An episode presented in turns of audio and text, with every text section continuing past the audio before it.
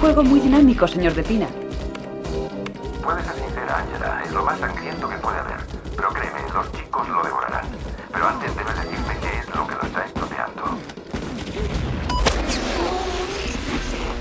Pues eh, tiene usted un virus, señor de Pina, y este no es de los suaves. Eres la mejor. Sabía que podía contar contigo y tenemos. Bueno, no pulse la tecla escape en ninguno de sus sistemas durante un rato. Una pulsación borrará todo su sistema. No sé cómo pasan estas cosas. La semana pasada pedí ese programa de seguridad. ¿Cómo se llama? El guardián de la puerta. Bueno, eso es lo que dicen todos. ¿Y lo instaló? Por supuesto, en cuanto lo recibí. Creo. No se preocupe, está controlado, todo irá bien.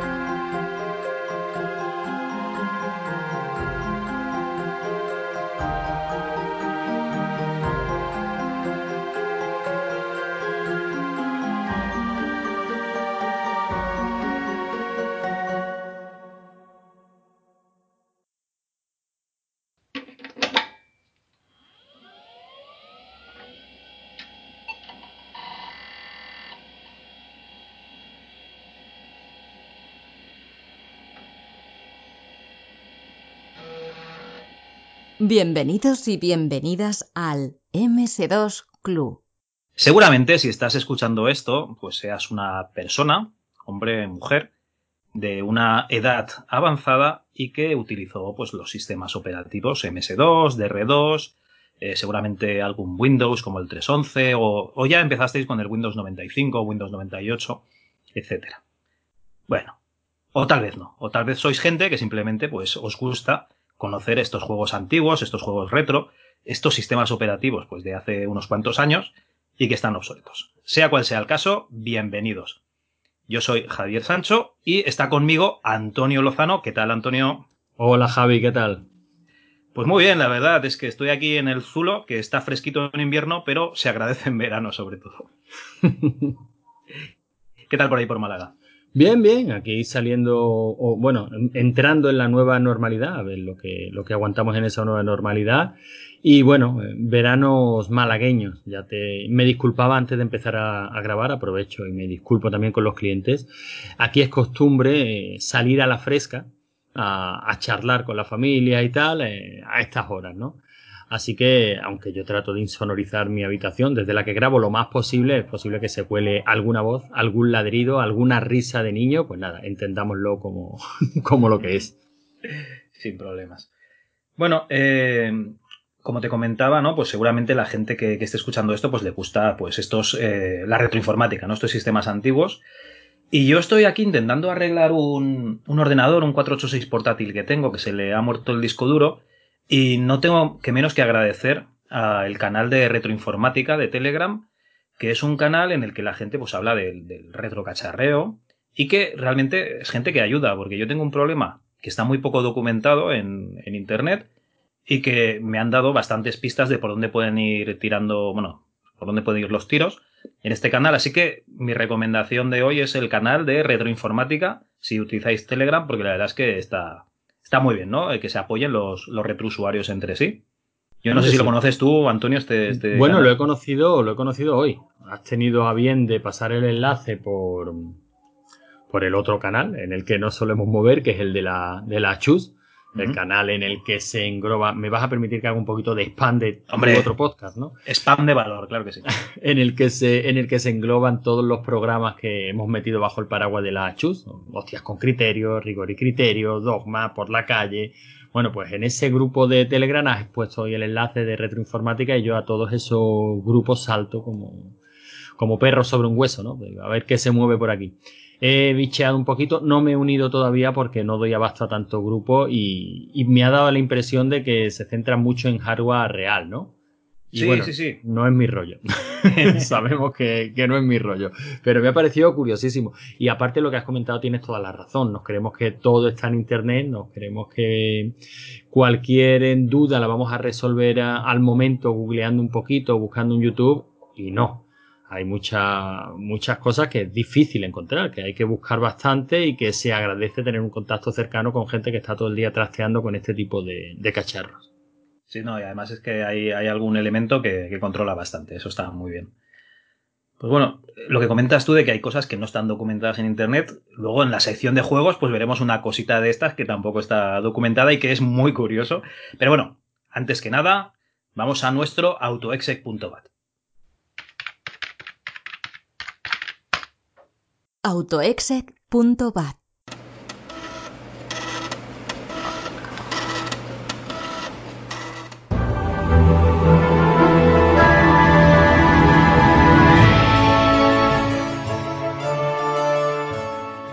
Pues bien, hoy veremos en la sección de juegos, pues un juego que regalaban con los chicles Shape, que esto sí que es retro, los Shape y Shape Junior, ¿no? que es el juego se llama Masca.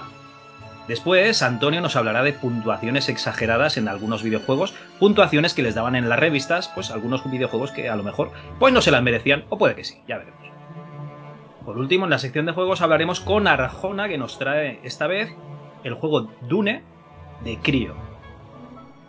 En el MS2 hoy, pues tendremos a Antonio Lozano, alias Logarán, eh, resolviendo dudas, ¿no? En una especie de retroconsultorio que, la verdad es que está, está, muy curioso porque nos han llegado varias dudas y, y, Antonio intentará pues, poner solución a todas ellas. Después en la sección de hardware hablaremos de el primer ordenador que corrió 2. No será el que vosotros os imagináis.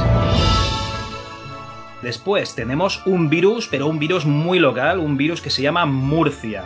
¿Eh? No os perdáis porque esto nos lo ha hecho llegar uno de los oyentes del podcast. Y por último, en la sección redmi.txt, pues eh, leeremos los comentarios que habéis tenido a bien dejarnos pues, en las vías de contacto. Pues nada, empezamos con los juegos. Juegos.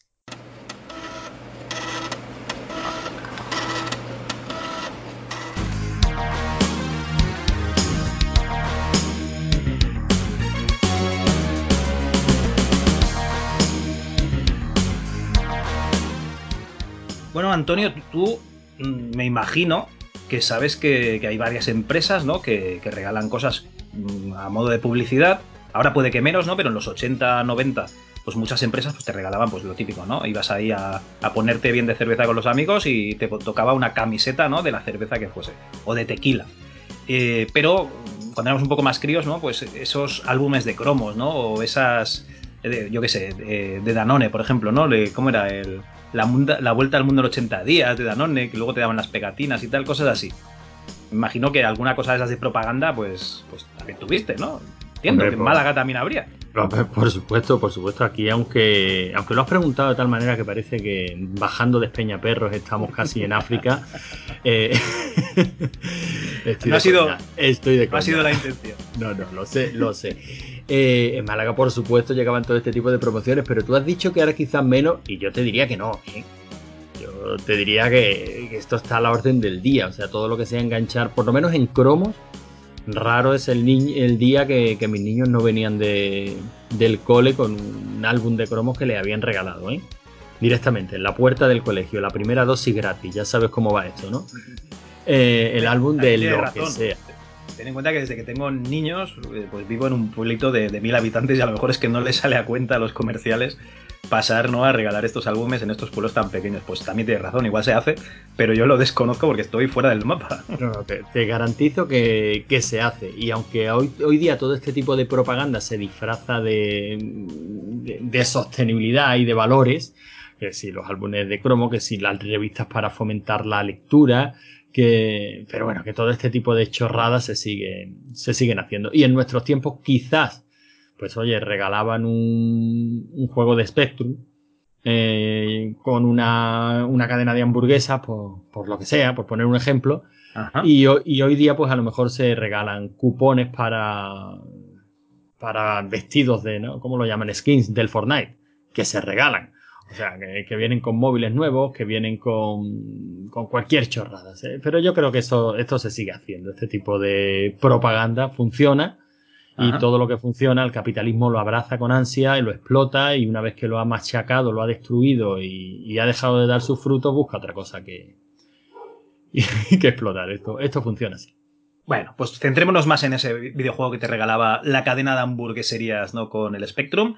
Porque hoy traemos un juego que vamos a ver primero un anuncio, ¿no? Un anuncio de una marca que si estás escuchando esto es complicado que no lo hayas oído antes.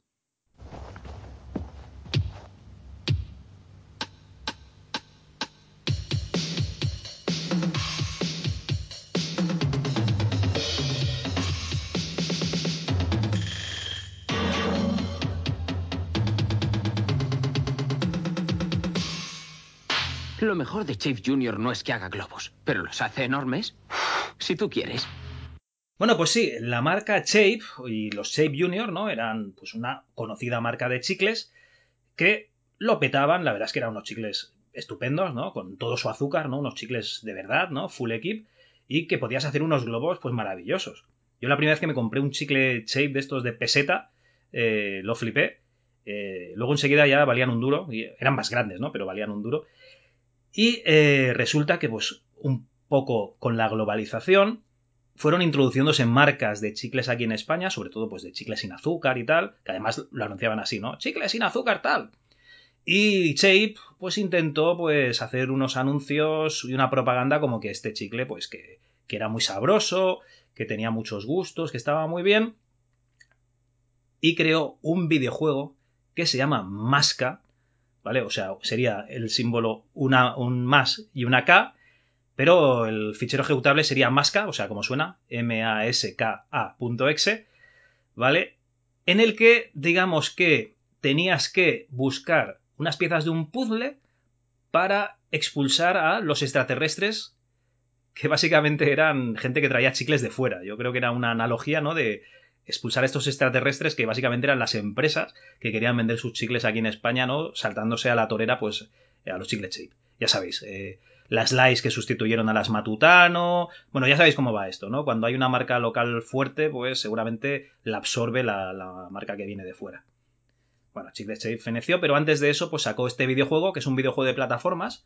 Yo te he colgado unas capturas aquí, Antonio, para que lo veas, ¿vale? En el que se nos dan unas instrucciones. Las instrucciones son las siguientes. Nuestro héroe, Masca, debe salvar a la, a la, humanidad de la invasión de chicles alienígenas. Para ello deberá penetrar en las instalaciones alienígenas y extraer las 25 piezas de puzzle con las que podrá vencer a la malvada invasión. Para defenderse de sus enemigos, Masca atacará con los chicles Shape. Cada sabor afecta a un enemigo distinto, de forma que deberá encontrar los sabores necesarios para defenderse de cada monstruo.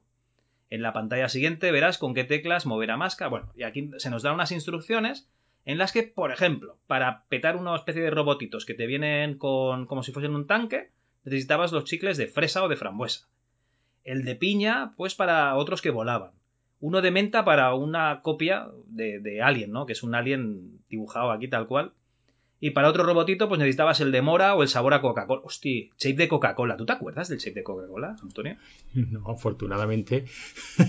no. Bueno, yo nunca he sido de. Nunca he sido de. Nunca he sido de chicles, ¿eh? Siempre me ha dado mucho asco. Me ha dado la impresión de que la persona que masca chicle está rumiando.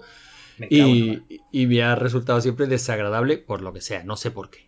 Cada cual tenemos, tenemos y bregamos con nuestros traumas, ¿no? Pero hombre, sí recuerdo que existían diferentes sabores. Bueno, pues digamos que nuestro protagonista es un jovenzuelo que va con jeans, ¿no? Y una camiseta de manga corta. Y la verdad es que los fondos y tal está bastante bien, ¿no? Es un plataformas en el que nos movemos hacia adelante o hacia atrás y saltamos. Entonces tenemos que esquivar a estos bichos o atacarles con el. si tenemos el gusto ese que los mata, ¿vale? Si tenemos el, por ejemplo, te encuentras un alien lila y si tienes el chicle de menta, pues le puedes atacar y lo matas. Entonces tienes, una, tienes tres vidas y energía. Si se te acaba la energía, pierdes una vida. Y hay un montón de publicidad por todas partes de Shape. Shape mega blando, Shape mega sabroso, Shape no sé qué, Shape, todo Shape. Y bueno, es básicamente porque son los que pagan, ¿no? y la verdad es que el juego está curiosete. A ver, no deja de ser anecdótico, pero los gráficos, oye, dan el pego, no, no están mal. La jugabilidad es un poco regular, pero no está mal. Lo que me llama muchísimo la atención es que el juego está sin, sin documentar en Moby Games, ¿vale? Y los creadores eh, los he tenido que encontrar en el fichero lm.doc que venía con, con, el programa, ¿vale? Porque no he encontrado por internet ni, ni fotos de, de, cómo era el, eh, esto, si venían disquetes o, cómo venía. Porque este es del 95-96, igual venía con un CD, vete a saber. Eh, no he encontrado nada, nada, nada, ni publicidad de cuando regalaban los chicles, o sea, Shape regalaba el juego, ni nada. Entonces, la gestión de la dirección eh, es de Antonio Artigas, la programación de Luis Crespo y Luis, Luis Úbeda, y los artistas, la música de Antonio Artigas también, y los gráficos de Robbie de Luna. Yo pediría, ¿no? Que si los oyentes de, del programa conocen a alguno de estos individuos, ¿no? Pues que se pusiesen en contacto con nosotros, porque a mí, personalmente, me gustaría, pues, pues conocer un poco la historia de, de este juego más en profundidad. Ya os digo, está indocumentada por, por internet. Pues y poco juego... más que añadir, Antonio.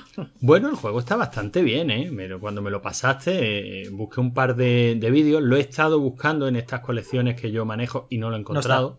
No está. No está. No si quieres ya te lo pasaré, que yo sí que lo he encontrado en un foro por ahí oculto. Ya me, me lo descargué por ahí. Y, pero bueno, he estado viendo algún vídeo y no solo gráficamente es decente, no digamos que es una maravilla, pero es decente, pero es que se mueve bastante bien. Me, me, el, el, girito que hace el personaje con los chicles me recuerda a los golpes del Spin Master, ¿te acuerdas? Sí, hombre, el de los yoyos, sí, claro. Uh -huh. y, y, bueno, el juego no parece que tenga en sí nada original, ¿no? Todo parece que está sacado de, de otro sitio, ¿no? Desde, desde fusilar al, al, propio Alien hasta los robotitos que son una especie de socias del número 5 eh, es que hay. Todo te suena a algo ya visto, ¿no? Pero oye, se mueve bien, no suena mal. Eh, seguramente sea de este tipo de juegos, que en cuestión de 5 minutos ya lo tienes todo hecho, ¿no? Porque son juegos publicitarios, te, te, te, preocupas de que se vea bonito en fotos y de que la publicidad se vea, pero luego, pues hombre, seguro que esto no tiene un buen diseño de niveles, seguro que no tiene una, una curva de dificultad, seguro que no tiene más mecánicas que las que se ven en 20 segundos de vídeo. Pero es un bueno. poco regulero jugando, ¿vale? Sobre todo porque si, si, te sale de repente un alien de estos, por mucho que le dispares te va quitando vida. Pero tiene detallitos, por ejemplo, los fondos. Esto se supone que es una instalación de unas alienígenas. Y los fondos de, de pantalla tienen animaciones, o sea, hay tubitos que tú ves que va subiendo y bajando un gas o un líquido, no sé exactamente qué es. Y está currado, o sea, vale, sí, es todo el rato lo mismo, pero oye, para ser un juego gratis, no, no está del todo mal, ¿eh? No, no, ya digo, a mí la, la, impresión que me ha causado de primera, no he podido probarlo todavía, no. Ya, ya, ya me lo pasará porque ya tengo curiosidad, pero la impresión que me ha causado no, no es nefasta, no es. Evidentemente, a lo mejor no era un juego comercial, a lo mejor no era para cobrar por, por él. Se ha cobrado y mucho por juegos infectos. O sea que si esto era regalado, seguro que una tarde en la época no, nos hubiera salvado. No, eso está, eso está clarísimo. Pues bueno, nada, simplemente como curiosidad, ¿no? Un juego de propaganda, en este caso de los chicles Shape. Y nada, pues eh, ya traeremos otros juegos de propaganda que vayamos encontrando.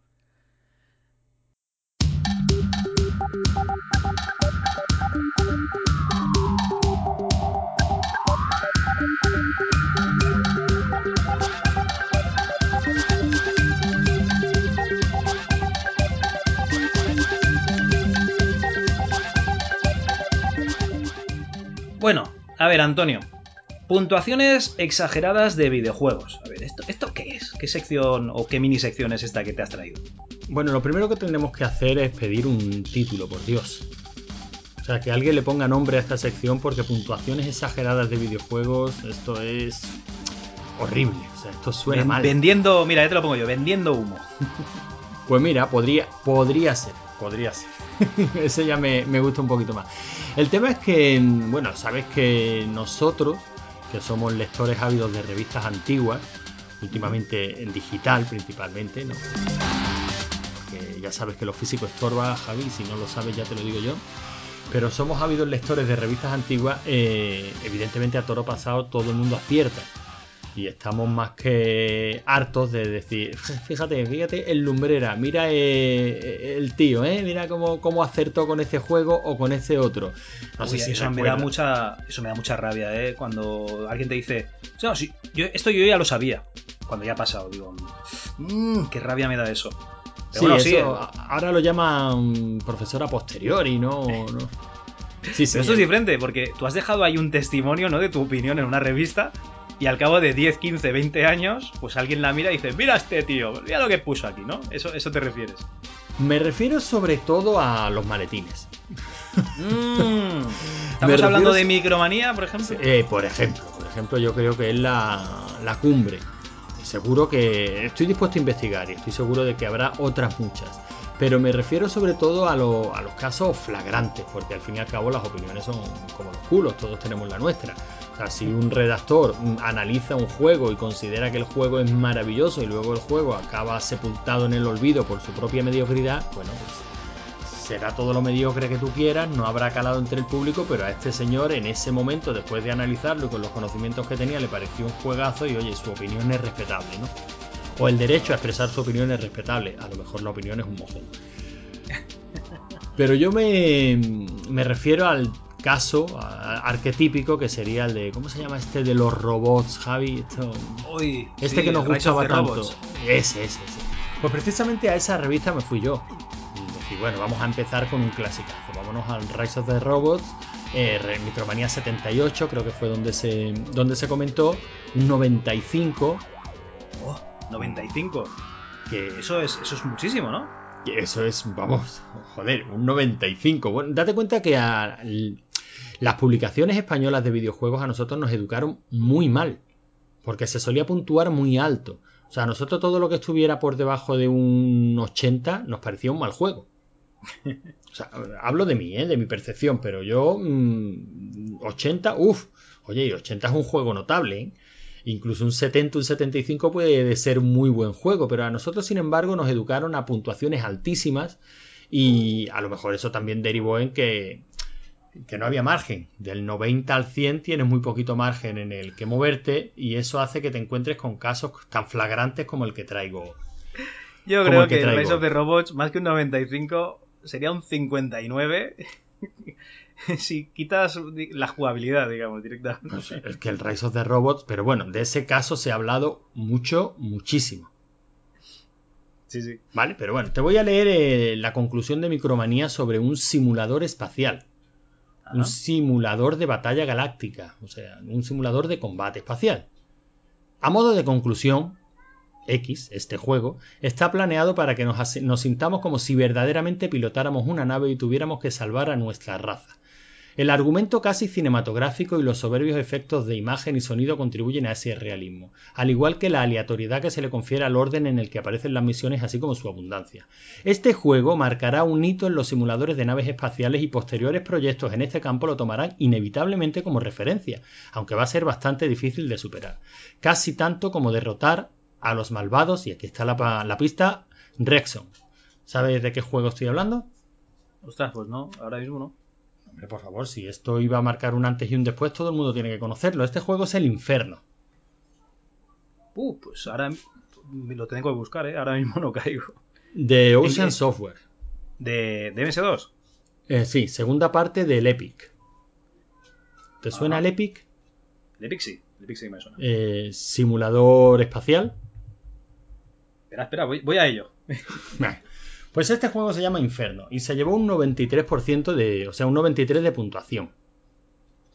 En el número 78 de Micromanía. Un juego bastante olvidado. Seguro que tiene sus fans y, y, yo respeto la opinión de sus fans, pero es un juego bastante, bastante, bastante olvidado. Desde luego no marcó un hito en los simuladores de naves espaciales. Y desde luego no es este precisamente el que se ha tomado como referencia para lo que debería de ser un buen simulador espacial. Ojo que no lo, no lo, estoy encontrando, ¿eh? Fíjate si es un hito. que no lo encuentro. bueno, pues este inferno de, de, Ocean Software, ¿no? Un simulador espacial. En el Micromanía... Hay...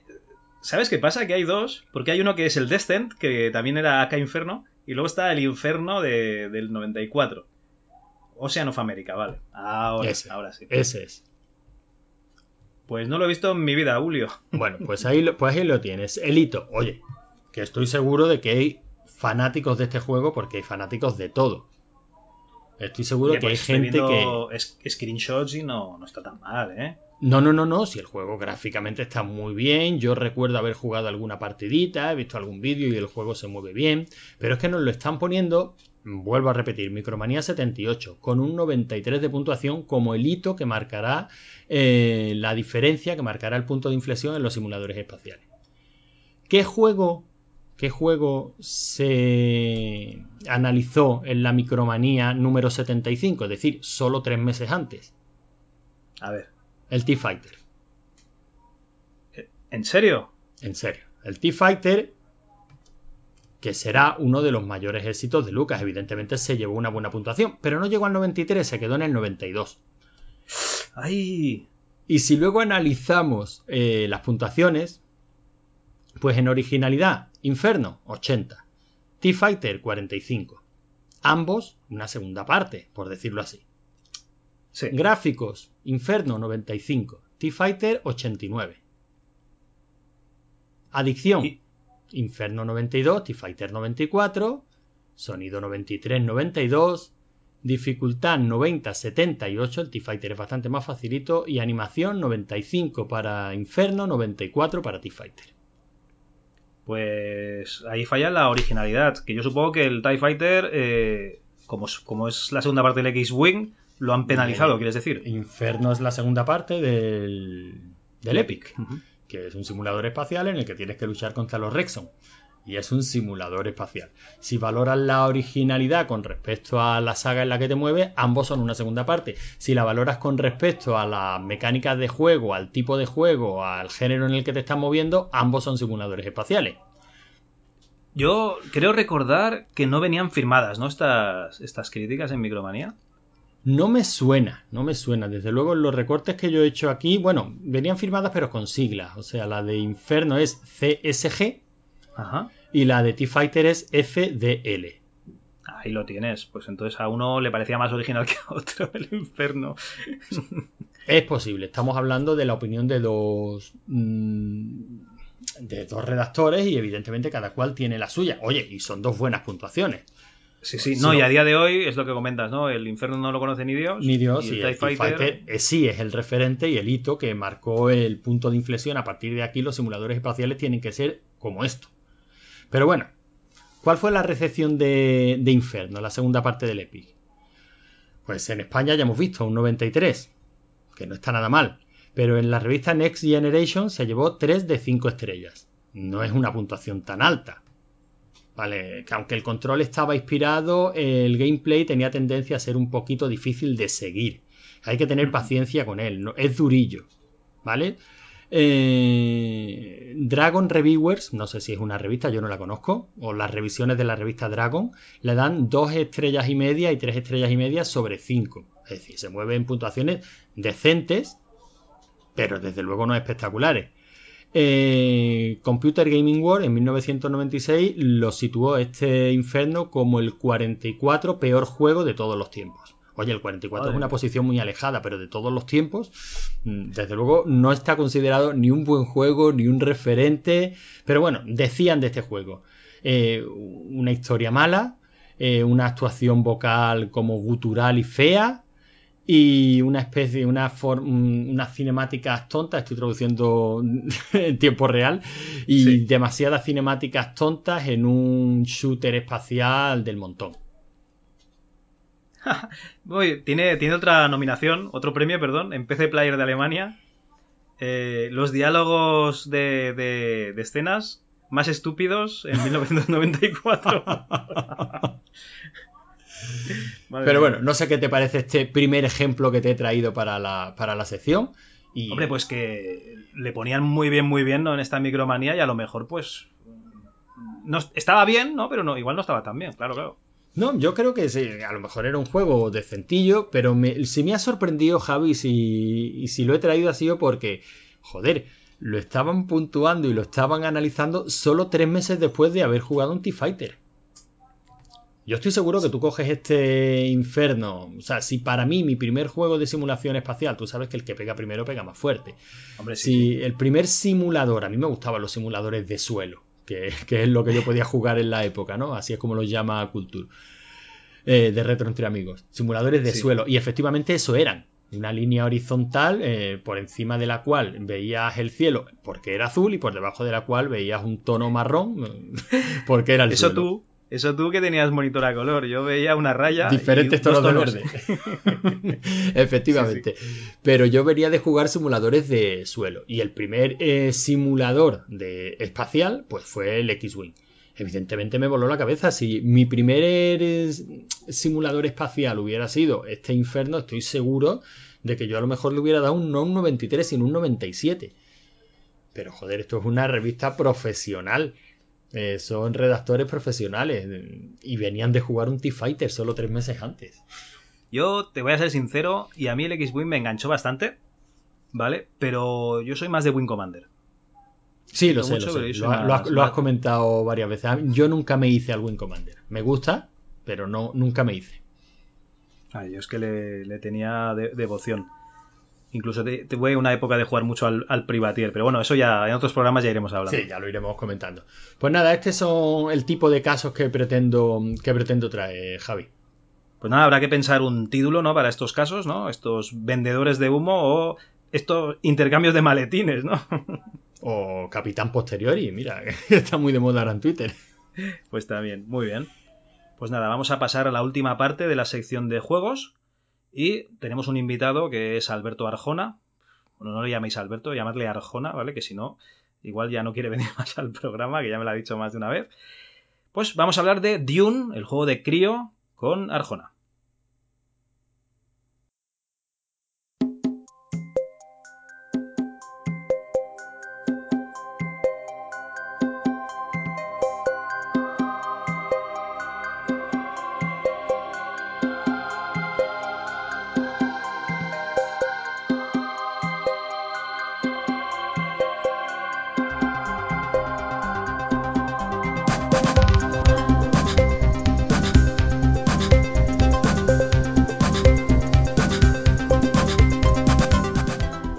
Y bueno, tenemos hoy aquí de nuevo al amigo Arjona. Arjona, hoy he dicho bien tu nombre, ¿no? Hoy lo has dicho bien. Un placer. Hombre, el placer es tenerte aquí y, y sobre todo no, no equivocarme al presentarte. Lo siento mucho por la otra vez. No, como era, lo siento mucho, no volverá a pasar, ¿vale? Sí. Hasta que me vuelvas a llamar Alberto. Eh, Ahora te has llamado tú, ¿eh? Yo no he dicho nada. A ver. Mierda. Bueno, eh, oye, hoy vamos a hablar de un juego que en principio mm, íbamos a hablar de otro según lo, lo último que hablamos en, en el volumen 2, ¿no? Del MS2 eh, Club Podcast. Y cambiamos. Si no me recuerdo, íbamos a hablar del Shadow of the Comet. Del Shadow de Comet y de, o de- y del Alone the Dark fueron los dos que nombramos, creo. Y No nos acuerdo. hemos ido por los cerros de Úbeda, pero con otro juego francés, ¿no? Eh, ¿Qué juego traemos este mes? A ver, vamos a hablar de Dune. El juego mitad basado en la peli, mitad basado en la novela. Hombre, pues eh, Dune es un juego de 1992, ¿vale? Hay bastantes versiones de- del juego, bueno, bastantes, tampoco hay muchas, ¿eh? Está la versión de Amiga, la de Sega CD, y la que vamos a hablar hoy, o una de las que vamos a hablar hoy, que es la versión de, de MS2. Es un juego de Creo Interactive y distribuido por Virgin. ¿Y por qué decimos el distribuidor Virgin? Porque luego va a ser un poco importante para la historia de- del juego. Vale. Virgin además es una empresa que, que se dedica a todo, macho. Es increíble. Sí, ahora están anunciando fibra óptica. y yo estaba flipando. En esta época también el, el Aladdin de la Mega Drive también lo distribuyeron. Lo distribuyeron ellos. Mm, Sí, no, no, hacían, hacían distribución de juegos. Y la verdad es que llegaron a tener las, las Virgin Megastore también, ¿no? Esas tiendas de juegos, música y tal. Sí, sí. Es una empresa polivalente.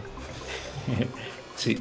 Bueno, pues eh, básicamente lo que has comentado es que Dune, o Dune, yo no sé cómo lo dices tú, yo siempre he dicho Dune. Yo, de- yo siempre he dicho Dune también, la verdad. Vale, perfecto. Pues entonces estamos de acuerdo, diremos Dune. Dune es un juego que, como comentas, se, se basa en la película de 1984 de Dune de... de- De ya, me, ya me he ido. De David, David Lynch. Lynch. Una película muy especial que te puede gustar mucho o gustar nada, ¿no? O simplemente no ponerlo. Creo, O rec- sea, creo- creo recordar que estaba entre los 20 fracasos más estrepitosos de taquilla de la historia del cine. Se pegó un batacazo curioso. Sí, sí, una, una buena hostia. A ver, eh, ahora es una película de culto, la típica película de, de, de culto, pero de culto cultureta además, ¿no? Que realmente, yo es que hace muchos años que no la veo, pero la peli es un sí pero no. O sea, está bien, pero no acaba de... Tiene un ritmo muy lentito, intenta contar muchas cosas en muy poco tiempo, no sé. ¿Tú Es eres de los que sí o de los que no? A mí me gusta, a mí me gusta, pero porque me, me encanta siempre. Yo debo decir que conocí Dune por, por este juego. Luego ya, eh, de mayor friqueando, me vi la peli, me compré los libros, de hecho tengo todos los libros por ahí. Ya hace, hace muchos años que no me los leo, pero... O sea, yo, yo empecé, y de hecho conocí el juego gracias a la versión de Mega CD, porque la anunciaban en los vídeos promocionales de Sega, estos del canal Pirata Sega. Ajá. Había un vídeo que era eh, promocionando juegos del Mega CD y anunciaban este y dije, hostia, cómo mola esto. Lo tengo que jugar. Y de hecho, si recuerdas cuando hablamos del Eternam en el otro podcast, que ya Sí. para los oyentes ya podéis ir a escucharlo también, así aprovecho para hacer spam. Un poquito de spam de valor, ¿no? El episodio número 2, ahí está. Pues ahí decía que tenía un CD de pequeño con 200 y pico juegos, ¿no? que era donde, donde pillé el Eternam. Y me venía también este Dune en ese mismo CD. Y fue donde... Hostia, Qué maravilla, ¿no? ¿Dónde vendían este CD tan rico? Pues eso lo consiguió mi padre a saber de dónde. Era demasiado pequeño para preocuparme por esas cosas. Vale, vale. Bueno, pues eh, Dune, como comentaba, se basa la mitad en la, en la película, la mitad en el, en el libro. Y la verdad es que yo creo que se basa mucho en el libro y de la película tiene poca cosa, ¿eh? O sea, En la, en la versión de CD tiene más que la versión de disquetes, porque la versión de CD-ROM tiene parte de la intro de la película, donde salen habla- hablando la actriz, de, la misma actriz que hace la intro de, de la peli, te sale en el juego también. la Valeria Madsen, la de la princesa Corrino, me parece que se llama. No, sí, no, Irulan, es que había dos, Irulan y Anirul, no sé cuál es la que sale, creo que era Irulan, que eran las dos hermanas en el libro, creo. Pero en la, en la- en la peli solo sale una de las dos. espera, que lo miro. Princesa Irulan. Pues eh, esta que es la que te empieza a decir lo de Arrakis, el planeta más, o sea, Dune, eh, la de la especia, te cuenta toda la parrafada de lo que va. Pues sale también en, el- en la versión CD, sale, sale explicando. También hay que a- decir que en la versión CD sale el vídeo, pero sale con unos pixelacos negros entre medias, Sí, claro, no deja de ser del 93. porque no podía, no podía. Seguramente los, los reproductores de CD de la época eran 1 por o 2 por de velocidad y no podían tener una tasa de transferencia alta. El, de, el del Mega CD era de una velocidad. En ordenador a lo mejor había ya, a lo mejor hasta puede que hubiese de 8 o por ahí, pero ya los Ajá. caros, los caros, caros. Bueno, que nos comemos una resolución pequeñita con unos pixelacos negros entre medias, pero bueno, se adivina allí a la princesa hablando y eso siempre está bien. Sí. Además, otra diferencia que había de la versión CD, de Mega CD o de ordenador de, de CD de la de disquetes, es que cuando viajabas en el ornitóptero entre, por- a través del planeta, en la versión de CD eran eh, todo modelado en 3D, entre las 3D estas super cutres de esa época, y en la versión disquete eran todo en pixel, pixel art. Sí, no, no, no, la verdad es que la, la versión CD es, es un añadido muy bueno, porque no hay que o sea, no hay que olvidarse de que la versión de CD tenía una banda sonora espectacular y justo en esas eh, digamos, secciones y voces y voces, todas las conversaciones están, están narradas, están habladas. Y no solo eso, sino que cada vez que coges un ornitóptero o luego más adelante un gusano, ¿vale? De los de Arrakis, pues tiene una secuencia audiovisual con, con musiqueta de la banda sonora que es espectacular. Está muy, muy bien. Era, era un juego, la verdad es que era un juego impresionante. Además que era es súper original. Yo no sé por qué no se han hecho más juegos de este estilo. O sea, me- eh, yo, a cualquier persona que no lo conozca, tú le dices aventura gráfica con estrategia en tiempo real y le rompes los esquemas. Mm, pues yo es que yo, por ejemplo, no lo veo, no lo metería en el saco de aventuras gráficas, porque tú ten en cuenta que el inventario aquí es, es mínimo. No tienes Y la- inventario, pero, pero más, si quieres, aventura conversacional. Aventura conversacional con estrategia en tiempo real. Es que tampoco es aventura conversacional. Te explico, ¿eh? Mi, mi- mi motivo de, de decir que no es esto. Es muy guiado. O sea, las únicas opciones que tienes de, de verdad son regatear con el emperador, que si regateas con el emperador cuando te pide un cargamento de especia, pues te mata y ya está. O regatear con, con unos agentes, no, unos agentes, unos contrabandistas que te pueden vender cosas, suministrar cosas. Realmente decisiones eh, no las tienes, o sea... Siempre puedes viajar por el mundo de manera libre, puedes hablar con personajes, que es típico de este tipo de juegos. Hay algunos que te acompañan, que también en función de, de si llevas a uno a otro, los Fremen te tratan de una manera, te tratan de otra. No sé, era, era, era un juego muy, muy original. Sobre todo la- lo que dices del emperador, o sea, para el que no lo sepa, el, el emperador cada X tiempo va pidiendo un cargamento de especia que le tienes que, que mandar. Y era una manera súper original de ponerte una cuenta atrás en el juego. Sí, sí, al además, además es, es progresiva, o sea, al principio, como te lo diría, progresiva y guiada, porque al principio te va pidiendo muy poca especia cada. X tiempo y va aumentando el- los días, o sea, el cargamento más o menos es, esta- eh, es estable, pero te va aumentando el plazo, o sea, te da, te da vidilla. Pero llega un momento en que empieza a pedirte ahí un mogollón de especia y cada vez más, más en sí, menos o- días y sabes que no lo vas a poder cumplir. Sí, sí, o te, o te pones las pilas o, o la cagas, pero bien. Ha llegado un momento en el que ya tienes que volver a empezar de cero porque no es, es inviable lo que te pide. Y es un, es un modo de, de ponerte una cuenta atrás para, para pasarte el juego, pero sin ponerla. Es, no sé, me parece muy original. Y no te da la, la ansiedad que te da ver el cronómetro bajando. Sí, sí, sí, eso es verdad. Entonces, eh, vamos a explicar un poco cómo funciona el juego, ¿vale? Eh, tú eres Paul Atreides, eh, el personaje que interpretaba, ¿cómo se llama el hombre este? El Kyle MacLachlan. Eh, que lo conocéis todos por ser... ¿Cómo? Perdona. El de Twin Peaks. El detective de Twin Peaks, exacto. ¿Vale?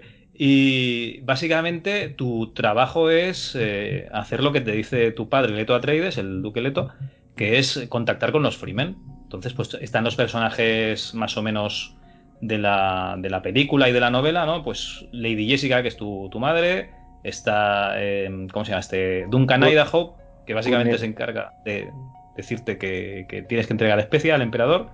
Sí, es, es una pena que solo se dedique a eso, macho. Es, es un personaje súper desaprovechado. Pero luego está, Está- también Tufir Hawat, que es el mentat que tienes. Eh, estaba Gurney Halleck, que te acompaña por, este es muy importante porque este te servirá para entrenar, eh, para entrenar soldados. Sí, más rápidamente. Y luego, pues nada, los personajes del, del país, los Freemen, ¿no? Stilgar, eh, que será un jefe que lo necesitas para poder hacer tropas. Sí. Chani, que será la, la chica, ¿no? La... Chani, que la puedes conocer o no, es opcional. Igual que al padre, que a Liet Kynes, al planetólogo. Lo- Los puedes conocer o no, si no quieres ir a por ellos. O... Yo la primera vez que me pasé el juego ni sabía que existían. Y luego tenemos. mí no me ha pasado nunca. lo- Solo he pasado dos veces el juego, por eso, ¿eh? Y luego tienes al. Y Hannah, eh, había otra chica que se llamaba Hannah, que esa no recuerdo si salía. En la peli no, pero en el. En la libro- peli sale, pero ni. Solo sale nombrada, me parece, ¿eh? Sí. O sea, nombrada en IMDB sale, ¿eh? Pero en la peli no la recuerdo. No, yo no la recuerdo. Y en el libro tampoco. Bueno, el libro es que no recuerdo apenas nada. Luego, como curiosidad, por ejemplo, en...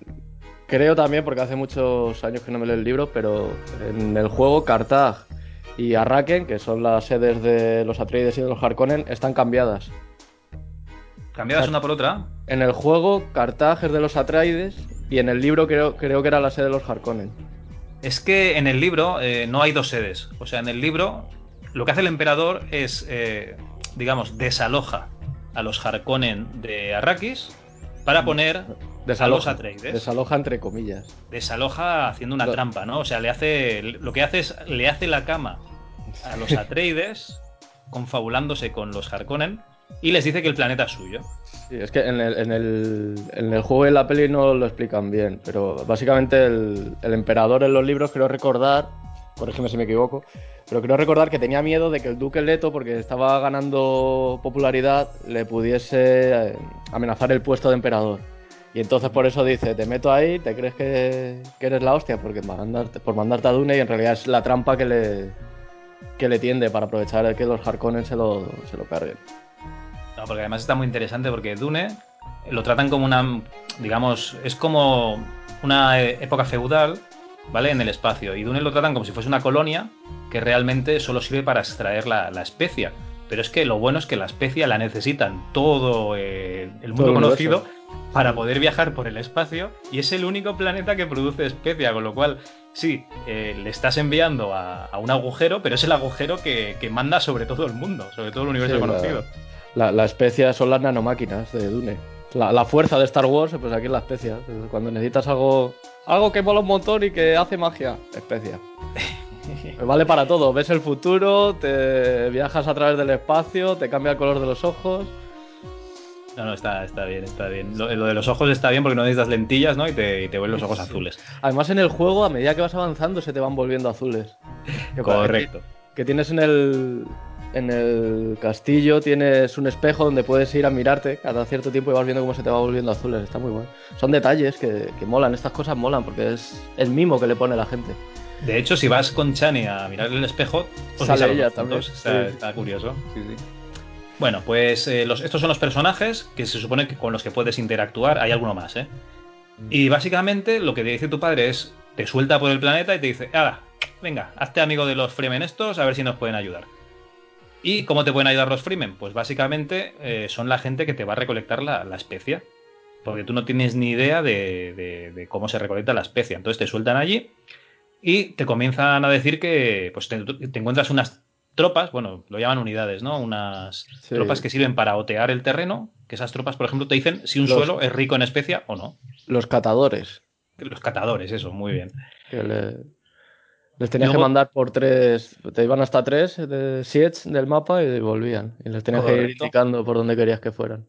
Los SIEDs, digamos, aquí actúan como, como si fuesen provincias, ¿vale? Hay una provincia, entonces van estos catadores y te dicen, oye, hay mucha especia. Entonces en el mapa te saldrá, pues, de color amarillo. Hay poca especia, pues te saldrá negro. Luego tienes a los recolectores, que esta gente, pues, eh, básicamente reco- recolecta especia a tantos kilos por hora, porque esto va en tiempo real, o sea, hay horas. Y, ti- Tiempo y- y- real figurado, perdón. y ganan experiencia. Empiezan Sí, sí, siendo todos- aprendices, luego nivel medio y terminan siendo expertos en recolección. Y les puedes dar equipamiento, puedes ir mandarles a buscar cosechadoras y si les guardas solo la cosechadora, eh, al, al tiempo viene un gusano, como en la peli y en el libro, que les atrae las vibraciones, y se come la cosechadora y la pierdes. Tienes que ponerles un orni, un ornitóptero para que, para que vayan vigilando y evitar el- estos problemas. Esta, esta- la verdad es que es- es- era un juego muy completo para, Sí, sí, eh, los pones full equip, ¿no? Con esa recolectora que van más rápido y el ornitóptero que, pues, que no, no deja de ser una especie de helicóptero que les avisa si viene un gusano. Y entonces, pues, te van enviando especia al palacio, que es la que luego le vas a tener que enviar al emperador. Y una cosa muy curiosa es que a lo mejor estás en una provincia que tenía bastante especia y tenías dos o tres unidades allí recolectando y de repente vas y están paradas. Y dices, oye, ¿qué ha pasado aquí? Total, que te metes en el Siege y te dice uno que, oye, que yo soy del norte y que yo no trabajo con estos gandules del sur. Y luego los del sur te dicen que estos del norte que no saben trabajar y que son uno- uno- unos mierdas. Y los tienes peleados. Total, que te toca reordenar las, las unidades y enviar unos al norte, otros al sur, etcétera. Eso era buenísimo. O, sabota- o sabotaje, que te, te venían saboteadores y tenías que mandar, a- porque podías coger los otros Fremen y decirles que se entrenan, ya más avanzado en el juego, que se entrenaran en defensa. Y entonces los mandabas a buscar a los saboteadores y cuando daban con ellos te salía ahí un Harkonnen ahí atado, esposado, que le podías, que le podías interrogar. Y. No, pues eso no- yo no lo he hecho. Yo cuando me enviaban saboteadores, me digo, "Bah, es igual. eh, A la altura que estoy del juego ya me da igual.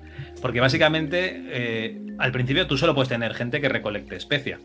Con Sí. lo cual, lo suyo es ir a todos los sits que normalmente te, te van informando de, de hacia dónde tienes que volar con un ornitóptero para encontrar otros sits, ¿no? Y ampliar. Y tienes que, ir a- Esas tienes, que ir unidades. acom- tienes que ir acompañado porque se ve que Atreides es cegato y no los ve. Así también, eso además. Entonces te dice, oye, que aquí hay una. Me ha parecido ver un sitch a la izquierda. Entonces dices, pues voy allí. Y entonces llegas. Y básicamente eso, ¿no? Recolectar a saco. O sea, la primera parte del juego es recolectar especia para tener un. Conocer la primera zona, recolectar Ujú. especia. Ahí consigues también, acuérdate, los que te hacen el destiltraje. Así. Bueno, esto te lo van enviando, te lo van encargando. Porque, eh, digamos, el juego, como te comentaba antes fuera de micro, es muy guiado para mi gusto. Y, por ejemplo, te dicen, oye, pues eh, hemos visto que alguien usa, estos Fremen usan destiltrajes. Ves a no sé dónde a investigar. Pues Sí, claro, a pre- sí, tiene su nombre. Correcto. Y entonces, pues eh, te dan los destiltrajes. Luego no me acuerdo qué te daban. Te daban otra cosa. Creo que los destiltrajes eran los que luego tenían el agua de la vida que no te dejaban entrar ahí hasta ya avanzado, avanzado el juego. Sí, que eso es otra. Eso es- está basado en la, en la novela. El agua de la vida es un agua, digamos, que es muy rica en, en especia.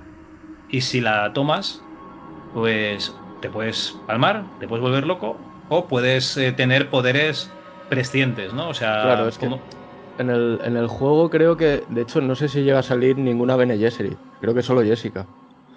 Pero Sí. en, el, en el libro te explican lo que es el agua de vida, el rollo del Quisahadrak y todo esto, que en, el, que en el juego se lo fuman. Y es por lo que Paul es el único hombre que, que, es- que pasa la prueba esta, ¿no? Que, que en el juego la tienes que pasar cuando ya estás bastante avanzado. Si la pasas antes de la hora, la, la diñas. Sí, sí, te mueres. Es una de las formas de morir que, que tienes. Y nada, pues y- la y además está. Perdona, Sí. perdona. Ah. No, decía que además el juego no te avisa cuando estás listo para tomarla, que tú vas ahí y dices, voy a grabar antes y me la juego. Bueno, lo bueno, hay que decir que el juego te deja volver a la última localización a la que había sido, con lo cual no es tan peligroso como, yo qué sé, si te dejas algo en un juego de sierra y 50 pantallas después dices, hostia, que no tengo la daga, ¿no? Y no puedes aquí- volver. Aquí puedes volver a, a la última partida y no pasa nada. Mm. Y, y nada, está muy bien esto del agua de vida porque cuando ya, eh, digamos, vas avanzando en el juego y al final tomas el agua de vida, ya puedes comandar tropas. O sea, Por telepatía. Por telepatía, que eso es un Sí, o sea, puntazo. Lo, lo- lo haces más o menos eh, de manera gradual. Al principio puedes ir con los, con los shits cercanos, porque te dice la madre que tienes poderes de Bene Gesserit, que no sé qué, que, eh, mierdas que se fuman en el juego también. Y, y poco a poco vas ganando más, más radio de acción con, con la telepatía. Y llega un momento en el que eso ya no va más y es cuando te tomas el agua de vida y ya puedes llegas a todo, a todo el mundo, a todo el planeta con, y puedes desde el mismo sitio decirle a- mandar órdenes a cada a cada tropa. Porque luego otra cosa es esa, el- hemos hablado que hay recolectores de especias.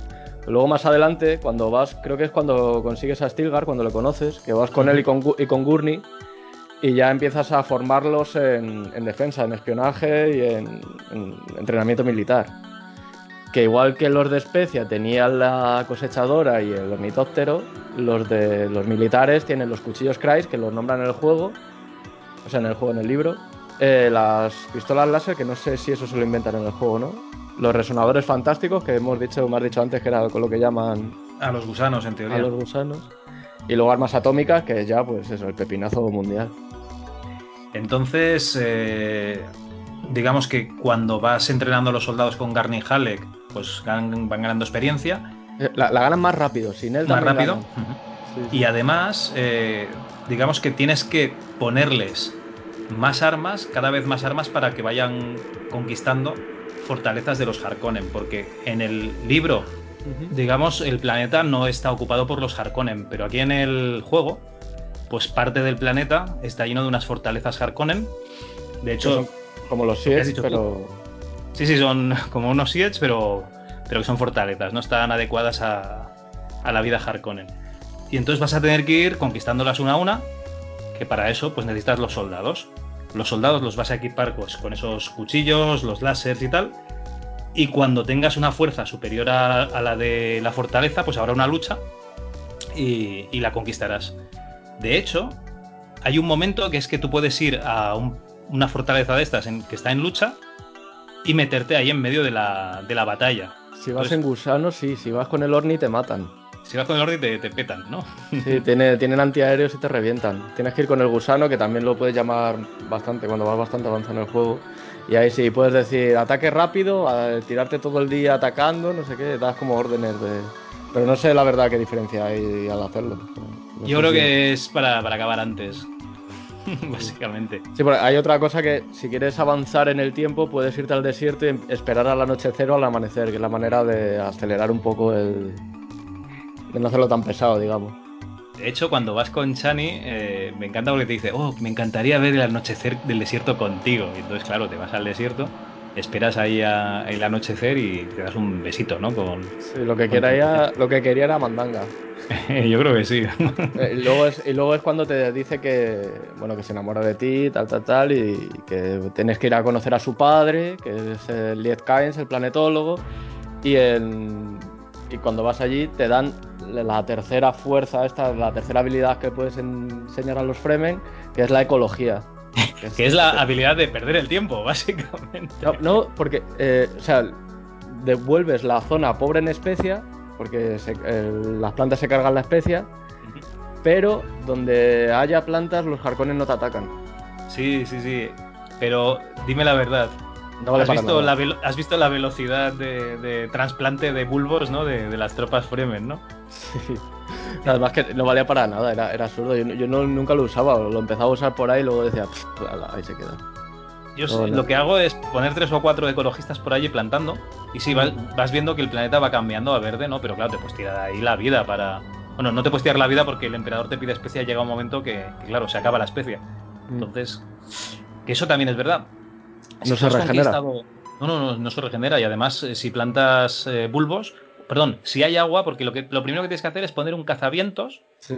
que es una cosa que se encarga de, digamos, de filtrar el aire, el viento que pasa por el siege, y pesca todas las partículas de agua que haya. Entonces, cuando tienes agua, que además te lo marca el siege, el, el agua que Mm. tienes, ya puedes plantar bulbos. Entonces, pues, eh, digamos, eh, haces una zona verde. El problema que hay es que, claro, eh, en el momento en que hay agua ya no hay especia. Y si se acaba la poca especia que hay, porque la especia del planeta, como dices, es finita. A ver, la especia, eh, según el- las novelas, la, la producen los, Los gusanos. los gusanos. Es como la miel de las abejas, ¿no? Una cosa así. Sí, creo que, creo que era cuando, cuando transformas, porque son como una especie de peces y luego se mutan en, en los gusanos y es ahí cuando... Creo recordar, ¿eh? Uf, Que yo es que cuando- los libros aquellos de a partir del segundo son tan fumadas que ya ni me acuerdo. Sí, la verdad es que les baja mucho, ¿eh? La, la saga. El, el- el- el libro bueno es el primero. El primero es espectacular, o sea, recomendado porque Sí. sí, es muy bueno. Es muy bueno. sí. De hecho, segundo to- todo lo de puede. Star Wars, todo lo de Star Wars está basado en esa novela. Todo, sí. To- Todo el universo de Star Wars está basado en la novela. El rollo de los planetas, que cada planeta sea una historia, tal, tal. Y la fuerza es la especia. Ahí son los midicronianos, ¿no? No, no sé, no sé pronunciarlo. Pues, No, na- yo siempre había pensado que se basaba en el Señor de los Anillos, pero oye, que no, no y, estaba mal pensado. y, de hecho el, Luke Skywalker es el sea, bueno, en, en teoría Darth Vader, ¿no? Que es el, el elegido. Que luego, luego además, igual que en, en Star Wars, igual que en esto, tiene el hijo, que luego es Luke, y luego, bueno, ya no sé las pelis nuevas lo que habrá pasado, porque ya perdí el interés. Pero en, en la- en las novelas de Dune pasa igual, que al final creo que acabas con los tataranietos del Paul Atreides ahí dando vueltas por ahí. Uf, yo es que el primero está bien, el segundo ya va de los hijos de, de Atreides, Eh, pero es que el tercero ya es el, el hijo de Paul Atreides que se ha convertido en un, un emperador eh, cusano porque el tío está como mutado por la especie y tal. Y, fue, es que es muy. es un- rollazo. Es bizarra la serie. Pero luego, mira, hay tres libros que. Bueno, el, cuando. No sé si ha muerto Frank Herbert, supongo que sí, porque ya esto es del año chimpún. Cuando tú y yo éramos críos ya, ya estaba muerto. Vale. Pues Brian Herbert empezó a escribir más libros, a continuar la saga. Y los tres primeros que escribió están muy bien, que son tres precuelas. Son la casa tal, casa tal y casa tal. La Casa Trade, la Harkonnen y la Corrino. Pues no te- las he, no las he le- no- leído. Pues te lo Pero- recomiendo. Te cuentan, te, te- te cuentan mucho sobre el- los orígenes de Duncan Idaho, cuando Leto era niño, antes de que naciera Paul. Está, está muy bien, tío. Está- está- de hecho, están más interesantes que, para mí, eh, en mi opinión, que, que muchos de la saga original. El- te voy a decir una cosa. Al final, el último libro que escribió Frank Herbert antes de, de morir. Bueno, el último libro publicado, perdón, que yo no sé si dejo algo, algo más escrito por ahí como, como Tolkien, ¿no? Pues empezaban a salir unas cosas raras que, que tenían muy buena pinta. Tenía, o sea, re- realmente el último libro acaba mejor que no todos estos del dios emperador gusano y tal, pero claro, es que se murió y, y yo ya no seguí con las de las casas, ya la verdad es que me quedé ahí. Pues nada, si lo recomiendas, oye, yo me la apunto y cuando tenga tiempo le, le tiro, ¿eh? En el, en el de la Casa Corrino te viene hasta un mapa de Dune. Ah, muy bien. Por, lo, por lo- por lo menos la edición que tengo yo de bolsillo de hace ya bastantes años. No sé si en las nuevas lo tendrán. Estaba, luego te mando una foto, estaba, estaba bastante curioso. Sí, hombre, échame una, una fotillo por ahí. Pues bueno, ¿qué, qué estamos diciendo aquí? Así, la conquistar la fortaleza, ¿no? O sea, Sí, lo de- eh, hemos nos hemos ido luego a hablar de la ecología. vale. Pero vamos, la, la ecología, para el que quiera jugar, que no la haga, no vale para nada. Hombre, a ver, eh, siempre está bien, ¿no? Plantar zonas verdes está, está guay, ¿no? Pero es un poco perder el tiempo. Sí, en este juego sí, porque además, eh, te- como tienes que conseguir especias y eso va en contra de eso, te fastidia. Y- Pero bueno, Pero yo, yo no sé tú, pero yo cuando llegué a esto de poder hacer eh, ecología, digamos, de plantar plantas, yo ya tenía toda la especia que había en el planeta prácticamente. Me había dejado un recolector y ya está. Los otros estaban ya todos haciendo de, de soldados. Claro, es que además, el, bueno, te sale la fortaleza de los Harkonnen donde está en el mapa y es, eh, tiene un rollo radial, o sea, cuanto más te alejas de la fortaleza, las, las pequeñas fortalezas, o sea, de la fortaleza central, las pequeñas que te encuentras son más débiles, que son más fáciles al principio de asediar y a medida que te acercas a esa zona se van volviendo más, más difíciles. Por eso necesitas más armas, eh, necesitas mejores tropas, porque las tropas también van palmando, que te dicen, "Eh, esta tropa, tú ves el muñequito y te dices, son 900, y a lo mejor al lado tienes otro que son 4000 soldados, y claro, no es lo mismo. No, no, la verdad es que te confías, porque por ejemplo la primera tiene una tropa Harkonnen, entonces tú vas allí, envías eh, lo máximo que puedes enviar, seis o siete tropas tuyas, ¿vale? Y eh, uno va con cuchillos, otro va con nada y tal, y bueno, pues te los haces, ¿no? Pero llega un momento en que los envías sin armas y lo, nada, los capturan a todos. O sea, Mandas a el- 8 y, y- y ni uno sale, y dices, ¿qué ha pasado? Y los capturan y los ves ahí parados y dicen, y si pinchas encima te salen los Harkonnen diciéndote, ja, ja, ja, sois unos inútiles, bueno, nos los hemos quedado, tal y cual. Ah, pues esa es otra, también salen el varón Harkonnen, Fey Rauta y la bestia Raban, que no, no sabemos. Uy, la bestia Raban sale también. Sí, sale, sale por ahí. Creo, vamos, creo recordar. Sí, lo que pasa es que sale solo en un mensaje que te mandan. Ah, igual, vale. que, igual que Fey Rauta. En un Vale, mensaje vale. estos, en, en la- el ordenador donde te manda los mensajes el emperador, que es en, en el castillo de los Atreides, te, te manda ahí y te llega un mensaje de la bestia Raban que pues no sé si es cuando va a morir Leto. Bueno, ahí va, spoiler. Bueno, eh, alguien muere, alguien muere. Alguien muere por ahí. Pues cuando va a pasar eso creo que creo que salen, te mandan los mensajes riéndose de ti. Vale, pues ese no lo vi. Yo vi esta última vez, ¿eh? la primera no me acuerdo. Vi a Sting y al varón. Sting en la peli. eh, que- que- Sting, no, Sting, Sting, porque se basa. El personaje también lo repintaron, ¿no? Para que Y el, y el Paul Atreides sí que es clavado. El Paul Atreides, esto es una curiosidad, que cuando sacaron la demo del juego, bueno, la demo era un vídeo que se veían los personajes hablando y el fondo, ¿vale? Sí. Eh, Paul Atreides no tenía nada que ver con el Macallan, pero nada. ¿Ah, sí? De hecho, Pues, si buscas la demo, se puede ver todavía el vídeo, ¿no? Con la demo y el personaje es diferente. Y luego lo cambiaron. Y de hecho, creo que solo hay tres personajes que sean clavados a los. O sea, tres personajes principales, ¿eh? que sean clavados. Lady Jessica, que sí que es clavada a Francesca Anis, a la de la película. Sí. Paul Atreides, que es igual que el Kyle McCallan. Y el. Fate Rauta, que es igual a Sting. Sí, por el resto sí que es verdad que ni, que ni uno. Bueno, el Pues- varón sí es una cosa que flota y tal, como en la peli. Pero el resto es que no se parece ninguno. Ni, ni Chani, que Ni Chani, ni, ni, nada. ni Kynes, ni Stilgar, ninguno. No. Bueno, los opinión. Fremen, los Fremen Random tampoco. Los Fremen he leído que están basados en personajes arábicos de, de la época, ¿no? Ah, sí. De- sí. Dicen, dicen, ¿eh? No sé, no, ahí ya me pierdo. En cualquier caso, es un juego que, que merece la pena conocer. Ya porque es, el Dune 2 se ha hecho más conocido por, por, por ser el que hizo famoso el género de estrategia en tiempo real y tal, que tampoco fue el primero, pero bueno, es el que le dio fama. Pero este, a mí me gusta más, no sé, es más original, más. Luego, luego le damos al Dune 2 un poquito también. Oye, a ver, explícanos, ¿cómo se gana en este juego? Pues tienes que ir, para ganar tienes que ir conquistando las fortalezas Harkonnen antes de que te quedes sin especia, porque tienes que seguir enviándosela al, al emperador y tienes que ir reforzando cada vez más tu ejército hasta que vas a cer- cercando la, la sede central de los Harkonnen con armas atómicas, que es un requisito in- indispensable para, para atacar el campamento final. Y ya ahí, te- te- cuando esto pasa, te dicen ya que tienes que ir con todos los personajes principales. Bueno, con todos no, pero vamos, tienes que ir con un montón. Creo que era Tufir, tiene que ir, Gurney, Stilgar. No, no sé cuántos más había que ir, la verdad. Pues casi todos, sí. Y no, Sí, sí, no más. Tenías que llevarlos a todos por ahí y ya, pues, pues, bueno, pues te pasabas el juego. Que creo que también en el libro cambiaba en el final. Porque creo que en el juego me suena que el final era el mismo que en la peli. Sí, en el juego es igual que en la película. Y en el, en el libro cambia. Bueno, en el libro lo humillan un poco más al emperador, porque le dicen que se va a casar con su hija, pero que los niños lo va a tener con la otra. Eso se lo dice a la cara al emperador. ¿Y no, no lo llegan a matar? ¿O... No, no, no, en el libro se casa con, con la princesa Corrino, con Irulan, y, y- y la tienen allí en el palacio, pero ella- él está casado realmente con, con Chani, o sea, vive con Chani y tal. Mm. Es que no me acuerdo, tío, hace tantos años. A lo mejor me lo leí con 15 años.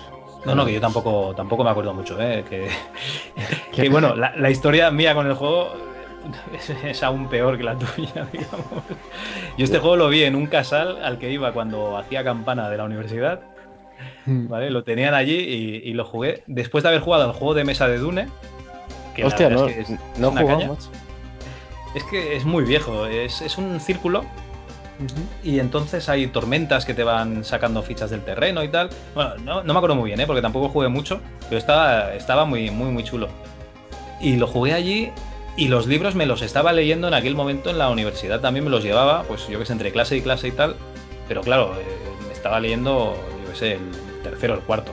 El del Dios Emperador Gusano, no me acuerdo cuál es. Era un Sí. coñazo y me lo estaba leyendo en- por aquella época. Te digo cuál es el cuarto, es Dios Emperador de Dune. Pues ese, el cuarto. El, el quinto, Herejes de Dune y el sexto, Casa Capitular. Lo- Justo por lo he girado la cabeza y los he lo, del- lo- lo- Los tienes ahí en la estantería. Habéis que los dejaba un amigo, Carlos Guzmán, un saludo desde aquí, y, y me los leía los suyos, luego se los devolvía. Ah, pues eso está bien que se los devuelvas, porque yo dejé el, de- el primero de Dune a un chaval y 20 años llevo esperando que me lo devuelva. Nah, y seguro que hay ediciones muy chulas ahora de. Ya, macho, pero es que quiero. Tengo todos de la, de la edición esta de, de la casa del libro de, de bolsillo, que, que eran. que salían los personajes de la peli y ya está descatalogada. Entonces no me quiero comprar el primero de otra edición. Vale, vale, vale. No, no, eso tiene, tiene sentido. Es una putada, la verdad, pero bueno. Me tocará comprarlo otra vez de otra edición, ¿no? O lo pillo de segunda mano en algún lado que lo vea ahí de milagro. O... Bueno, igual alguna tienda de libros de segunda mano puede ser. Sí, puede ser. Bueno, has explicado cómo se, cómo se gana el juego, ¿no? Pero ¿cómo puedes perder aquí el juego? Pues esto es como en los juegos de sierra, casi con cualquier cosa. Si pruebas el, el agua de vida esta, que creo que es. Puedes ir a probarla cuando vas con Stilgar, puede ser que ya se empiezan a fiar de ti.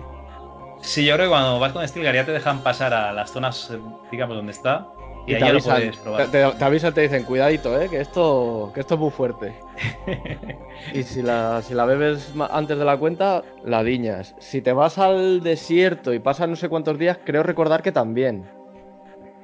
Si te ibas muy lejos. O sea, si te ibas muy lejos andando, seguro.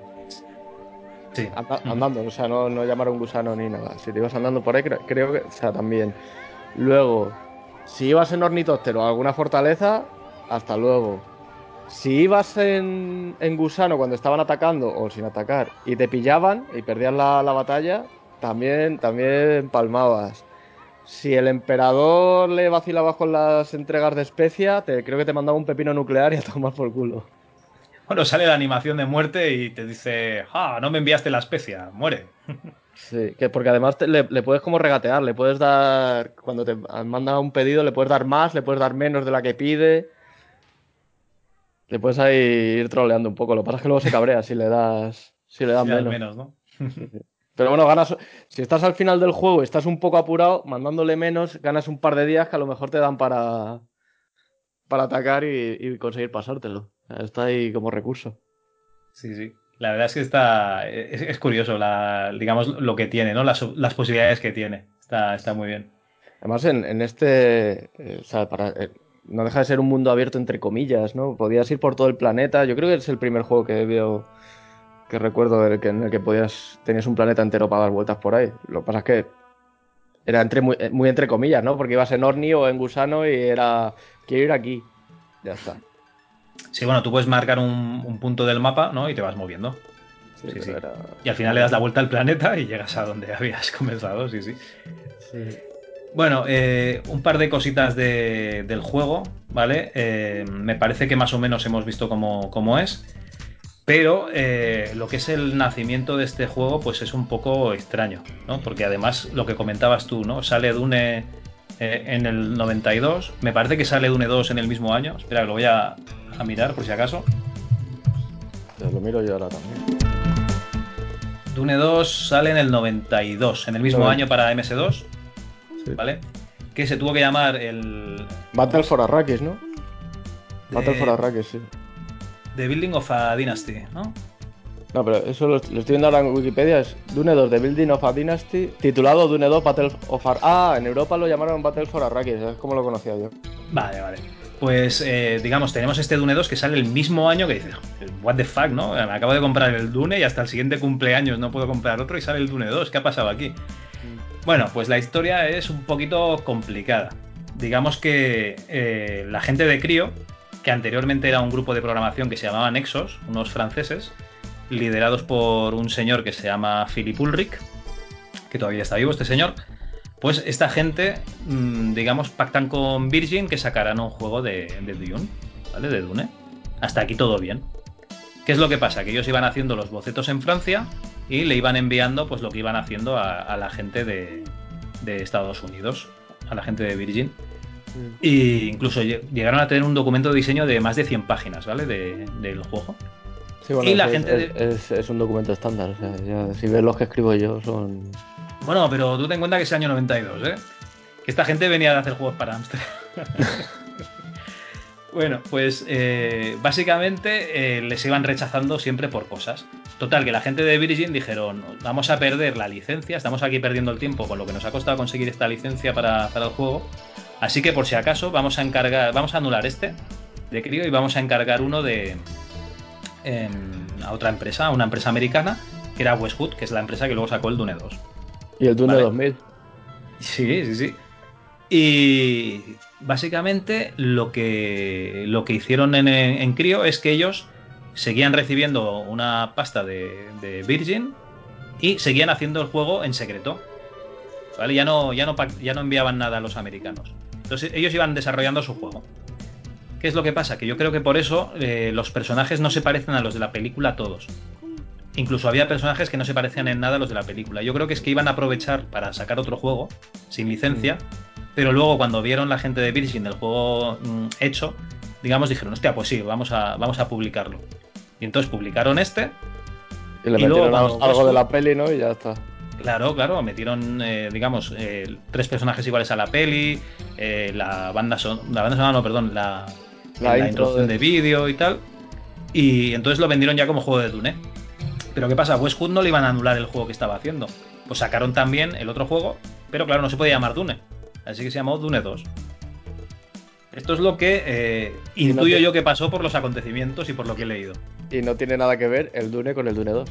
No, no, es lo que dices tú. O sea, el Dune 2 es la base a día de hoy de los juegos de RTS, ¿no? De estrategia en tiempo real. De hecho, tú comentas el Dune 2000, pero ves más, al, más lejos. La saga Command and Conquer. Sí, Iberian Sun, que es que es coger Dune sin licencia. Sí, pero y, joder, todo, todos los juegos, el Age of Empires, todos estos están basados en lo que, en lo que hizo Dune 2. O sea, esto sí, de la, la, niebla de guerra, que ibas a ir descubriendo el mapa, que tenías que recolectar recursos, en este caso era la especia. Luego con la, con la especia la usabas para crear más edificios y más tropas. O sea, era sí, el que sentó todas las bases que luego siguieron todos los, los grandes éxitos. Que el Command and Conquer sigue teniendo especia el Tiberium. Sí. Pero le cambian el nombre y ya está. Nanomáquinas, o sea, tío. Sí, al final. bueno, esto por un lado. Y luego he encontrado en la revista. Y el, Dune 2, el, el, Dune 2 salió para Mega Drive, como curiosidad. ¿Sí? El, el, Dune 1 para Mega CD y el 2 para Mega Drive. Sí, sí, salió para Mega Drive recortado, ¿no? Tenía un, un aspecto un poco diferente y tal, pero sí, sí. De hecho, lo comentamos en un podcast que salía antes eh, yo, lo comentó un compañero y la verdad es que dijo que estaba bastante jugable. Yo no lo he probado nunca, ¿eh? Yo no lo he probado tampoco. La verdad es que tiene que ser un dolor con el mando de la Mega Drive controlar el, el ratón, pero bueno. Hostia, como, yo es como que curiosidad. Los juegos de estrategia en consola yo no puedo. O sea, me puse el, la sombra de la rata cornuda o uno de estos de, de Warhammer uh -huh. en la PlayStation y yo no puedo. Yo cuando llegaba la tropa ya me han matado todo el mapa. Ya, pero a mí me pasa eso en los de ordenador también, así que. ah, bueno, vale. Soy malísimo. Bueno, como te decía, eh, he pillado una revista que se llama Tilt, que es una revista francesa del, del, año 91, es la número 94, que hay una entrevista a Philip Ulrich. Y él comenta que los derechos los obtuvieron gracias a un señor que se llama Martin Alper, imagino que alguien en, en Virgin. Llegaron a hacer un documento de diseño de más de 100 páginas, ¿vale? Pero Virgin siempre se lo tumbaba que es cuando Virgin contacta con Westwood, y que tenían pensado hacer una segunda parte desde el punto de vista de los Harkonnen. Toma ya. Sí, sí. La verdad es que hubiese estado bien. En el 2 no me acuerdo, pero en el Dune 2000 podías elegir. En el 2000 podías elegir Harkonnen, Atreides y los sordos, que eran los que se inventaron para estos juegos. Sí. En el Dune 2 igual, ¿eh? En el Dune 2 te podías elegir cualquiera de las tres facciones. Y luego Philip comenta que, digamos, habla de la película de Jodorowsky, no sé si, si sabes, ¿no? Que Jodorowsky estuvo moviendo hilos para sacar una película de Sí, Dune pero al, antes fi- que- a- al final se fue a la mierda. Bueno, tenía que ser el Barón Harkonnen, Salvador Dalí, eh, Giger estaba implicado en el diseño, vamos, y aquello tenía pinta de ser un come millones de, del copón. Y al final no se hizo, ¿vale? Y hablando de Giger, le preguntan a Philip si le gustaría hacer un juego de Alien, ¿no? De la, de la saga Alien, Alien, y dice que no. Pero que le gustaría haber sacado un juego de. O sea, sacar un juego de 2001. Y le dicen en la revista, pero si 2001 no tiene guion. Y dice él, bueno, y Dune tampoco, es todo ambiental. Toma ya, con, con- con dos naranjas. Y la verdad es que eh, realmente el juego sí que tiene mucha ambientación, ¿eh? O sea, Dune, por ejemplo, hemos dicho que puedes ir al desierto a esperar el anochecer o el amanecer. Y realmente cambia el escenario completamente, cambia lo que es la, eh, la paleta de colores. De hecho, ves el cambio gradual de la paleta de colores, que es un efecto muy chulo. Y si viajas de día o de noche, pues el, es diferente, ¿no? El escenario es diferente. Sí, eso hoy en día se- sería súper fácil de hacer con, con una luz en tiempo real, que la, la- la baja la intensidad y la sube, pero en ese día tenía que ser redibujando toda la, toda la paleta, ¿sabes? Haciendo a mano cada transición y era un curro, era un curro. Era mucho curro. Y luego una cosa que se nos ha olvidado, que es el- la sensibilidad ¿no? de las Bene Gesserit, de la madre de, de, de Paul Atreides, que es que de vez en cuando te dice que parece que puede haber algo en el palacio, ¿no? Y tienes que ir con ella, porque los personajes te pueden acompañar hasta dos, y, y te va diciendo frío, frío, caliente, caliente. Sí. Y así, así, así encuentras la sala de los ordenadores, de- donde te mandan los mensajes de la especia, en la sala de armas, que es donde ya te dicen que puedes ir a entrenar a los, a los Fremen, y luego, si conoces a Liet Kynes y demás, es cuando descubres también el, el jardín que tienen en el, en el castillo. un, ja- un jardín botánico ahí, la verdad es que es muy chulo. Sí, que, y- que que si vas con Stilgar dice que no le mola, que eso es desperdiciar agua, que no sé qué. Sí, no, muy bien, hombre, eso es lo que dicen todos los Fremen, eso está, eso está claro. De hecho, en el libro no sé si te acuerdas, ¿no? Que hablan de las palmeras datileras. Y que todos los, la población las mira con asco y amor a la vez, ¿no? O sea, tienen palmeras allí y dicen, qué cabrones que están gastando el agua en las palmeras, Pero pero, también las miran como diciendo, a ver si caen unos dátiles y nos los comemos. Sí, Tenía que ser pero la- bastante la- miserable La, la, vida. la- allí. la verdad es que Dune tiene un universo muy rico. Y está muy bien, muy bien montado el tema de eso, de que cada planeta está gobernado por una casa, cada casa está especializada en una cosa. Está muy bien, está muy bien. Sí, sí, no, el- la verdad es que muy chulo. To- todo lo que es el, el lore que hay de, de cómo está construido el, el universo de Dune está muy bien hecho. ¿Ves una cosa que me recuerda a este?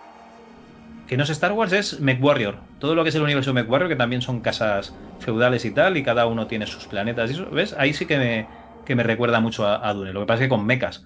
Que todo con Sí. mechas mola más, ¿no? Como con ninjas, pongas donde Claro, pongas claro. un ninja, todo mejora. O sea que si metes un mecha ninja es la, la hostia. Ya, ya ahí evolucionas. Bueno, Sí. eh, pregunta, Arjona, ¿tú recomiendas este juego?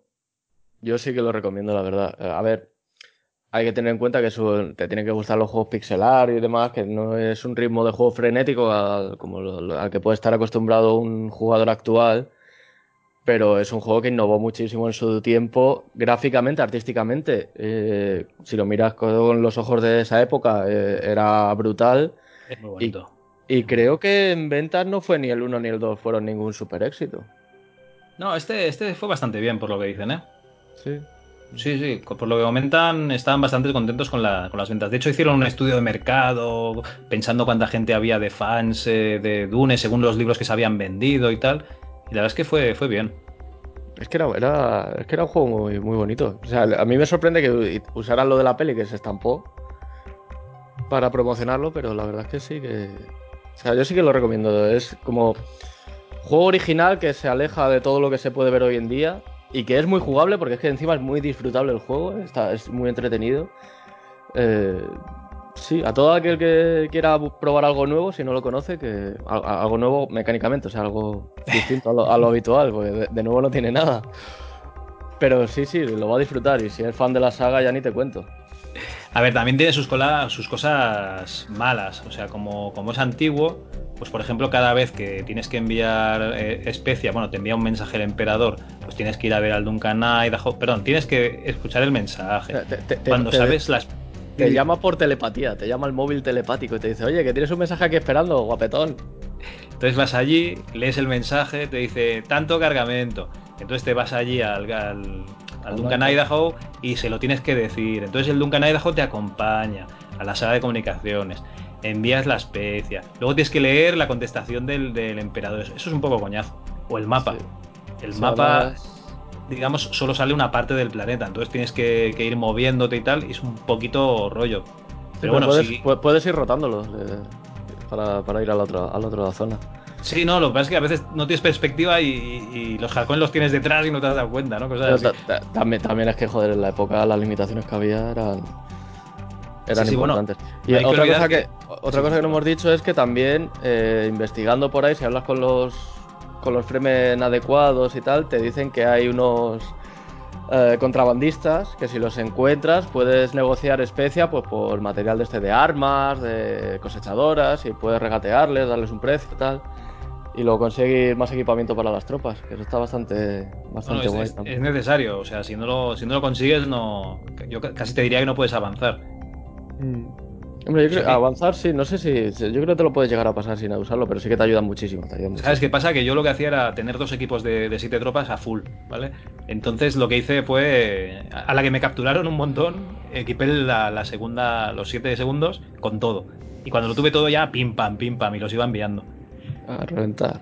A reventar. Y eso sí, cuando conquistas una fortaleza, Harkonnen, ellos se quedan ahí un par de días o el tiempo que necesiten para convertirlo en un siege y no les desórdenes, ¿eh? que ellos dicen que ya han hecho su trabajo y que de momento están ahí. Que quieren descansar. Eso, sus cosas.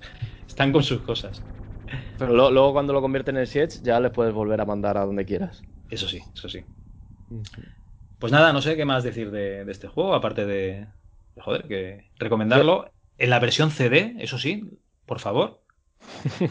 la, versión disquete a mí me gusta más, ¿eh? me, gusta más el rollo pixelar que el, que el 3D. Pero es porque yo soy un romántico. Sí, no, a ver, la versión eh, disquete fue la primera que jugué y está muy bien, pero en la versión CD, aparte de, ponerte esas animaciones 3D, que no son tan malas, ¿eh? que están muy bien, el tema es que te ponen la, música, las voces, bien, pero es que te ponen la música, ese CD, que luego se vendió aparte, el CD de Dune, que es espectacular. Y la música MIDI que tenía el disquete está bien, pero no está tan bien, ¿eh? No, no, claro, el CD, que el CD en esa época se, vendía mucho como precisamente por el tema del sonido, y es que sí que es verdad, joder. Eh, de hecho, el, Mega CD, una de las cosas muy buenas que tenía era la, mejora de sonido respecto al resto de consolas. Francamente, espectacular. Yo al menos os lo recomiendo. Hombre, supongo que si jugáis a la versión de, Amiga, ¿vale? Pues también está muy bien el sonido, pero esta versión CD está muy, muy bien. Sí, sí, jugadlo. O sea, yo lo recomiendo ferventemente. Pues nada, oye, Arjona, hemos acabado con Dune, ¿qué, vamos a hacer para la siguiente vez? Bueno, buscaremos otro. Será por ya, Ya lo hablamos luego, ¿no? y nada, tío, ha sido un placer, la verdad. Eh, siempre me lo paso muy bien aquí, echando el rato. Pues nada, muchas gracias a ti por, haber venido, Arjona.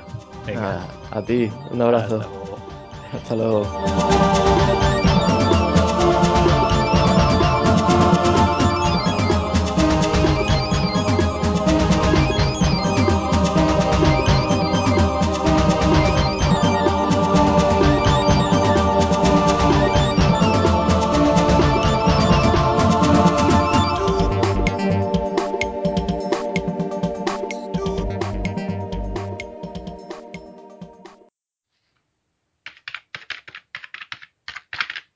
El servicio técnico.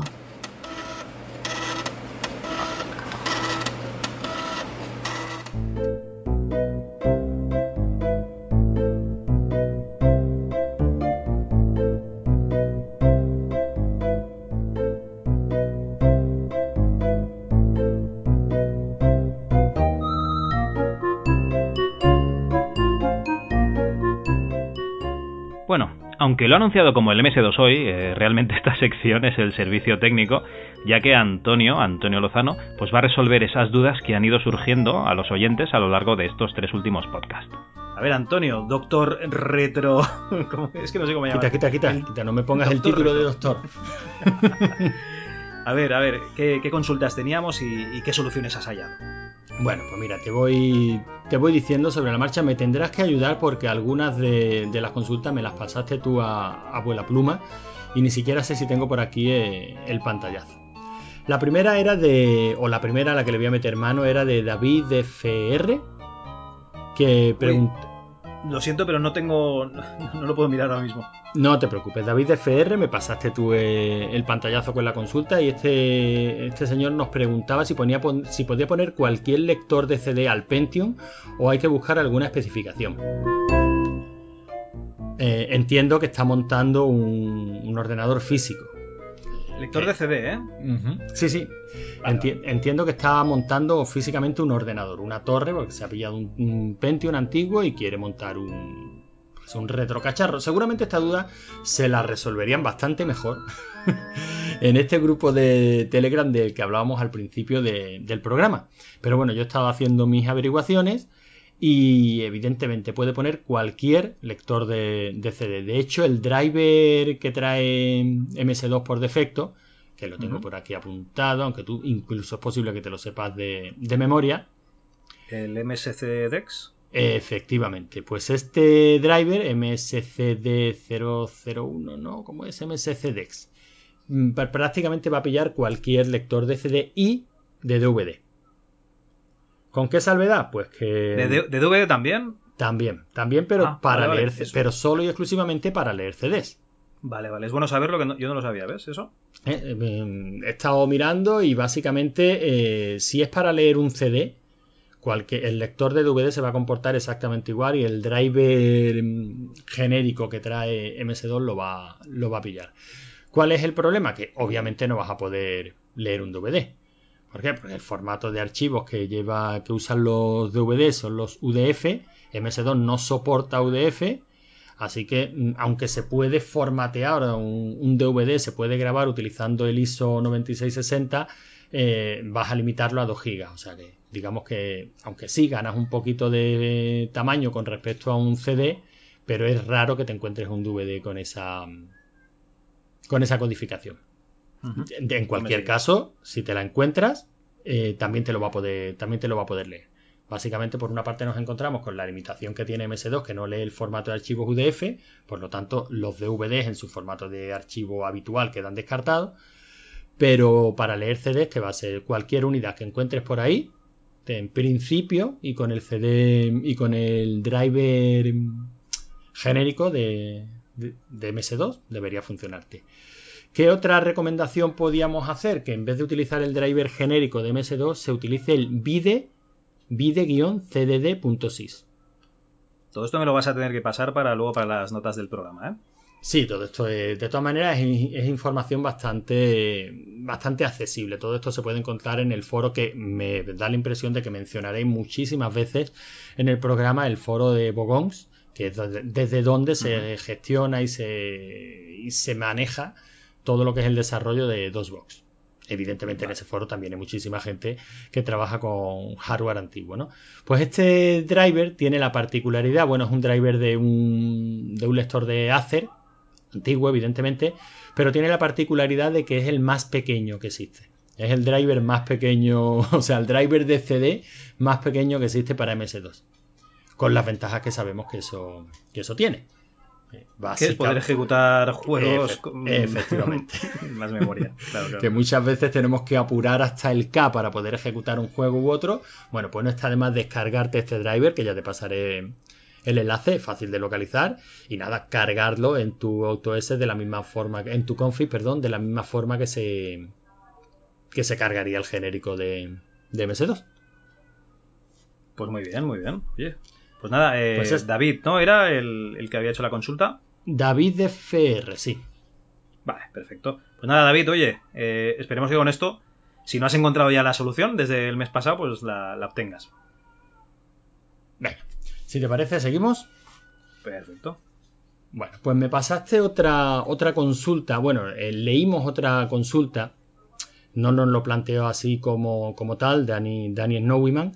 Pero bueno, nosotros recogimos ese guante que no nos lanzaron y dijimos, ¿cómo que no puedes jugar al Caesar? Era el Caesar 2, ¿verdad? Sí. ¿Era el problemas con el ratón en el Caesar 2 o algo así? Efectivamente, no podía, no podía jugar, eh, al intentar jugar al Caesar 2, que yo no sé por qué nadie querría jugar al Caesar 2 hoy día, pero bueno. Oh, vale, vale. No, no, es coña, el Caesar, tanto el 1 como el 2, al que le gusten los juegos de estrategia, son cojonudos. Pero bueno, el problema es que, decía que la sensibilidad del ratón dentro del juego lo hacía ingobernable y que intentaba ajustarlo mediante su software. Eh, cuando ejecutamos un juego a, a través de DOSBox, lo mejor que podemos hacer es no intentar ajustar nada a través de su software. O sea, si el propio juego traía una utilidad pues para ajustar la sensibilidad del ratón o si el propio juego traía mm, alguna había muchos, ¿no? Que o la sí, básicamente para ajustar la, la velocidad del juego, ¿no? Todo este tipo de utilidades lo que hacían eran eh, parchear o jugar con el hardware del equipo. Eh, y tú no estás ejecutando el juego en el hardware que, el, que ese software cree, eh, en el que ese software cree que se está ejecutando. Tú lo estás ejecutando en un emulador, en DOSBox en este caso. Entonces, siempre que queramos ajustar estas configuraciones, lo mejor es irse directamente al archivo de configuración de, DOSBox. Y en el archivo de configuración de DOSBox, bajo la cabecera SDL, pues están prácticamente todos los ajustes, digamos, a nivel hardware. Podemos ajustar desde la resolución, si queremos un píxel cuadrado, si queremos qué render vamos a utilizar para los gráficos, si el OpenGL, si el Surface, todo esto se configura debajo de la cabecera SDL. Y básicamente vamos a tener que tocar un, un, campo, nada más, un valor, ¿no? En este caso, en este caso pues tenemos una, una configuración que es, es precisamente la sensibilidad del ratón, que viene configurada por defecto a 100. Si es, si es excesivamente sensible, subimos este valor y si es excesivamente poco sensible, bajamos este valor. O sea, es tan sencillo como eso. O sea, ju- jugamos con el valor de la sensibilidad del ratón, que puede ir de 1 a 1000, y hasta que el ratón se mueva pues al gusto, que a nuestro gusto, tal y como nosotros creemos que debe, que debe moverse. Esto te deja probarlo en vivo, ¿no? O sea, tú le vas dando, sales, No, no, eso pruebas en el tienes juego. que, eh, o sea, efectivamente, tienes que editar este archivo de configuración, ejecutas el juego y ves qué tal responde. Tienes que arrancar y volver a arrancar. Ah, vale, vale. Pero de todas maneras, con un par de pruebas suele ser más que, más que suficiente. Date cuenta que DOSBox, no sé, o sea, este software antiguo no se comunica bien con este hardware moderno. O sea, a lo mejor estamos usando un ratón y los, ra- y los ratones, es un ratón gaming de estos que tienen, pues, para cambiar la DPI y tú lo tocas sin darte cuenta. Es, que se vuelven locos. O sea, es que, es que estamos ejecutando un software eh, eh, antiguo sobre unos equipos que desde luego no estaban pensados para ello y sobre todo es que este software eh, no es capaz de alcanzar este, este hardware. Sea que directamente nos vamos a la. Lo que estamos aquí haciendo es un- utilizando un emulador. Nos vamos a la configuración del emulador. Ahora, el Caesar 2 concretamente. eh, para no andar yo volviéndome loco toqueteando este valor de sensibilidad, he utilizado el truco que creo que ya me dije en el primer programa y en el segundo. Me he ido a la colección de MS2, eh, esta que he recomendado tantas veces, la de. Ay, re- re- recuérdamelo, Neville. Javi, que se me va. No, no la de Neville, la de. Aunque estoy seguro que la de Neville también está, est- estará en español y estará perfectamente configurado. Pero yo me he ido a Exo2. Ni siquiera Ah. a Exo2. Me he ido a, al, 2, eh, al MS2 Installer. A esta que te dije que coge toda la colección de, de Exo2, pero solo te instala el juego a demanda. La interfaz es bastante más fea, pero te instala el juego a demanda configurado y encima mapeado para manejar con, con Ah, sí, sí, sí, es verdad. Bueno, pues me he ido a esa. por- Y simplemente le he dado dos veces a Caesar 2 para que me lo ejecutara. Se lo ha descargado. Ha tardado aproximadamente 45 segundos en descargarlo. Y el juego se ha ejecutado perfectamente, configurado a su velocidad. No da ningún En esta colección no da ningún tipo de problema. Vale, o sea, esto es llave en mano, ¿eh? Quiero jugar al Casa 2, toma, pum. Esta colección que no pesa nada, que te la descargas en nada, en un segundo, porque no es descargarte la monstruosidad de colección, sino básicamente los archivos de texto que le dicen a esta pequeña interfaz dónde están los juegos, de dónde descargárselo y cuáles son las configuraciones que tiene que aplicar.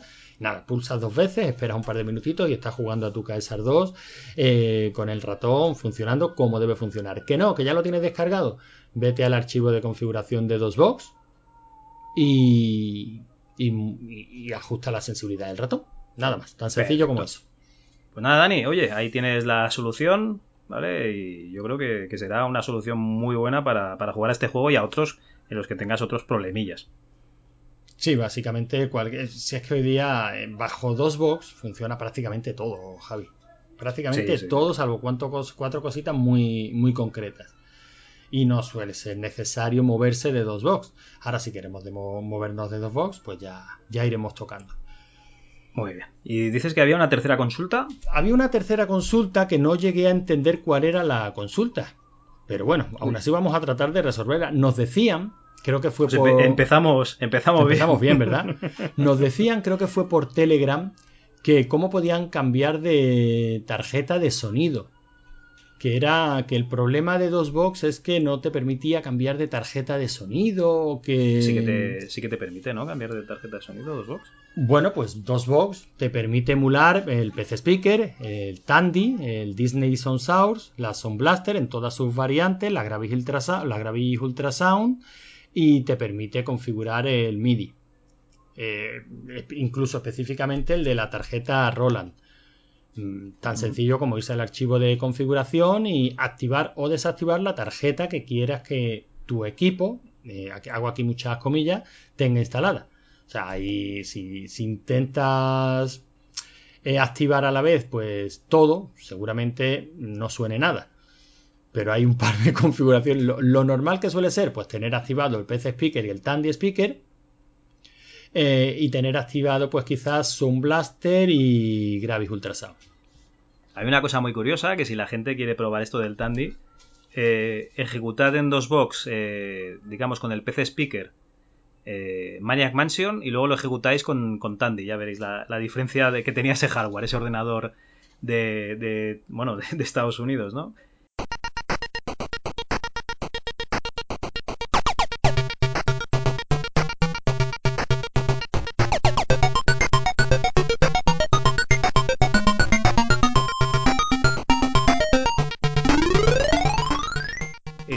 En Radio Shack, ¿no? Esa tienda conocidísima de, Estados Unidos, que aquí no teníamos ni idea de lo que hablaban, que cuando veíamos compatible con Tandy, pues nosotros nos quedábamos un poquito igual, ¿no? Sí, veíamos esas configuraciones en los programas y decíamos, ¿qué será esto del Tandy Speaker? Eh, básicamente era un chip de sonido, por las especificaciones que yo he leído, muy similar, o por lo menos en características, a lo que podía traer un Spectrum 128. O sea, eran tres canales de... tres canales de onda y uno de ruido blanco. Eso es lo bueno, que tenía esos tres canales. Que claro, en el PC Speaker pues tú solo tenías uno. Que yo sepa, ¿eh? Que yo sepa es la, diferencia que había. Sí, sí, yo creo que sí. O sea, o por lo menos siempre lo entendí así, que el PC Speaker era el Spectrum 48. Perdóname, Javi, me tienes que perdonar que yo haga analogía siempre con el Spectrum. Yo y que de Spectrum 48 y tal, yo de, Spectrum como no tuve... Eh, y, el Tandy pues era un 128, ese, ese chip de sonido bueno, no era el Yamaha, pero bueno, era uno de, uno de tres canales y otro más de, ruido blanco.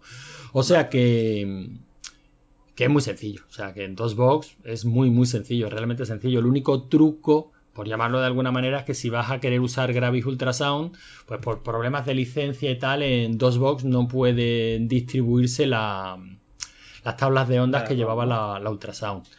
Eh, de hecho, cuando tú te comprabas una Ultrasound, eh, lo que eran las tablas de onda venían aparte, o sea, venían en el paquete de, en el CD de instalación o en los disques de instalación. Pues aquí básicamente lo mismo, tú mm, te metes, te metes en tu DOSBox, eh, activas la configuración de digamos, la emulación de Gravis Ultrasound y tendrías que instalar esas tablas de onda. Tan sencillo como descargártela de mil millones de sitios de internet, podríamos ponerlas en la web, ¿no, Javi? Bueno, o sea, yo, yo creo que esto está libre, o por lo menos un enlace donde la gente pueda, pueda encontrar eso. Eso sí, esos archivos. que, son muy sencillitos y básicamente lo metes en una, en una carpeta. Normalmente se suele meter en la carpeta C, en la que luego montamos como unidad C. Es casi una, un acuerdo de facto o un estándar de facto de llamar a esa tarjeta ultrasound, ultra, ultra SND, eh, ponerla directamente en la raíz del directorio que nosotros montamos luego comunidad C y en, la, y en el propio archivo de configuración de DOSBox especificamos cuál es ese ultrasound DIR, creo que se llama el. Es fácil, o sea, viene muy bien documentado ese archivo de configuración. Le Estás hablando todo el rato del fichero de configuración de DOSBox, pero la gente, por ejemplo, que están utilizando el DOSBox Down, ¿vale? Yo creo que ya tienen, ¿no? En el, en el menú, en Sound, ¿no? Ahí ya directamente podrían elegir, ¿no? La tarjeta que, que habilitan. Sí, bueno, yo, claro, yo es que me, me, he ido un poquito a la antigua, pero efectivamente, sí, sí. Lo puedes elegir directamente desde el menú que tiene el Down. Perfecto. Y que yo lo recomiendo antes que el DOSBox eh, pelado, ¿eh? Directamente. Sí, bueno, la, la, verdad es que sí. la verdad es que sí. Yo me he ido a lo a, la lo básico, ¿no? Al antiguo, Javi, como, como estoy acostumbrado a, hacerlo. Pero bueno, que activar la emulación de, de Ultrasound con sus tablas de onda es muy, muy, muy sencillo. De hecho, me voy a repetir, en estas colecciones viene activada por defecto y, todos los juegos que dispongan de sonido ultrasound simplemente en la propia configuración del juego que te preguntaba, te solía preguntar al principio, pues tú le dices que sí, que yo quiero sonido de Gravis ultrasound porque cómo no quererlo, quién va a querer preferir un, una Sound Blaster cuando puedes tener una Gravis ultrasound y, y ya está, a disfrutarlo, no hay más. Muy bien. Pues nada, tú, oye, mm, tres consultas, tres soluciones, una maravilla, ¿no? Si tenéis más consultas, eh, por favor, en lugar de enviar mensajes privados, tenéis la dirección de, mail hola arroba ms2.club y ahí los tenemos todos localizados. Y si no, pues nada, en el grupo de Telegram de la Chus o en Twitter. Pero lo malo de Twitter es que hay tantos mensajitos que al final, pues alguno se puede, se puede perder. Pues muchas gracias, Antonio. Nada, mandar, para eso estamos. Hardware.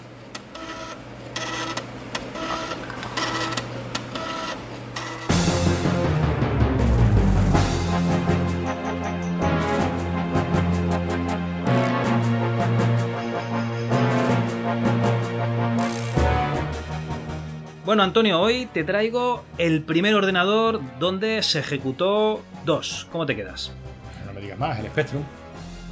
No, hombre, el Spectrum. Yo creo que seguro que hay alguna versión que se podría ejecutar un Spectrum porque tiene memoria de sobra, ¿no? Pero, pero no, no, no, va a ser eso.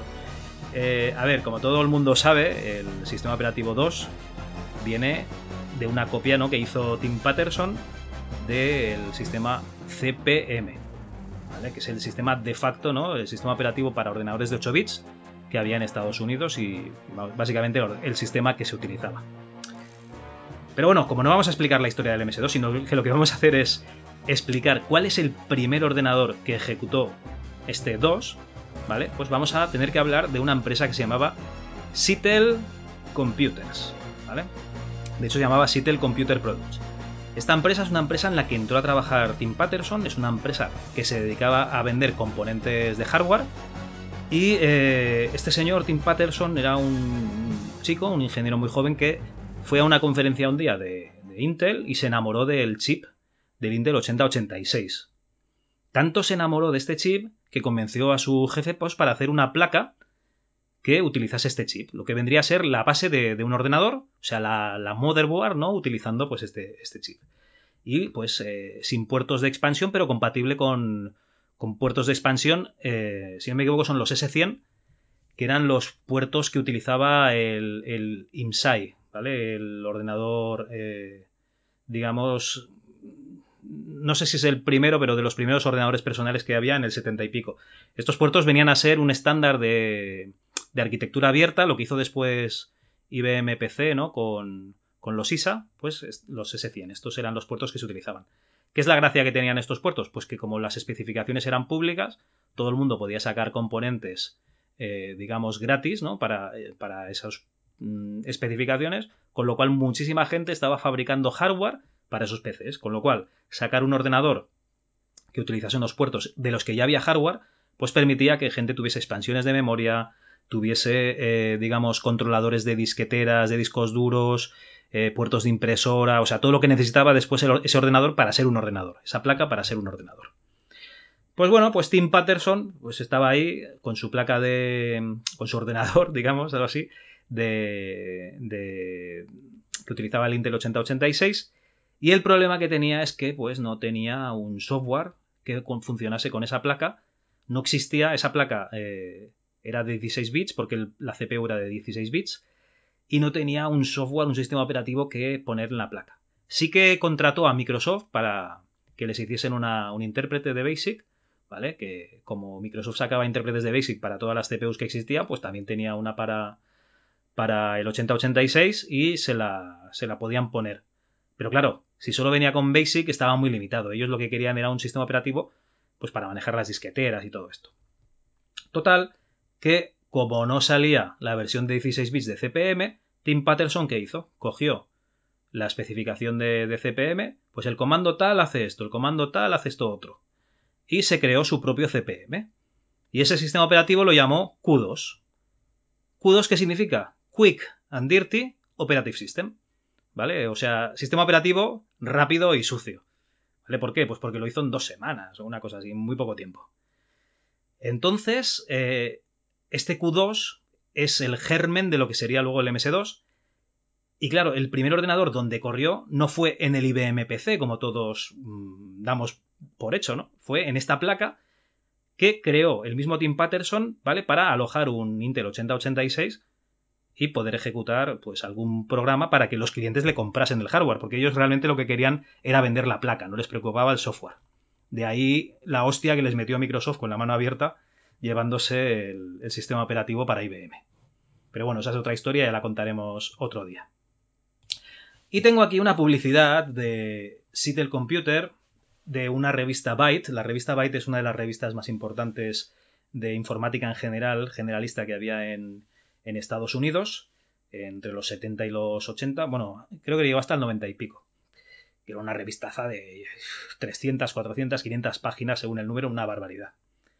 Y nos pone las especificaciones de- del ordenador, ¿vale? De lo que llamaban el 8086 Super Micro. ¿Vale? Que es. El sistema consiste en una CPU 8086 corriendo a 8 MHz con 128K de RAM, eh, controladora de disquetes de doble densidad. Perdón porque estoy traduciendo al mismo tiempo, ¿vale? Eh, cable para dos unidades de 8 pulgadas, ¿vale? Dos unidades de 8 pulgadas, no de 5 y cuarto, no, ni de 3 y medio, de 8 pulgadas, ¿vale? Y sistema operativo MS2, ¿vale? Esta publicidad es a posteriori de que hubiese salido ya el, el IBM PC, porque aquí además dicen el, sistema operativo también conocido como 862, IBM PC2 o Lifeboat SB86. El sistema está ensamblado y testeado, ¿vale? Y se puede utilizar con. O sea, está, digamos, preparado para utilizarse. Vale.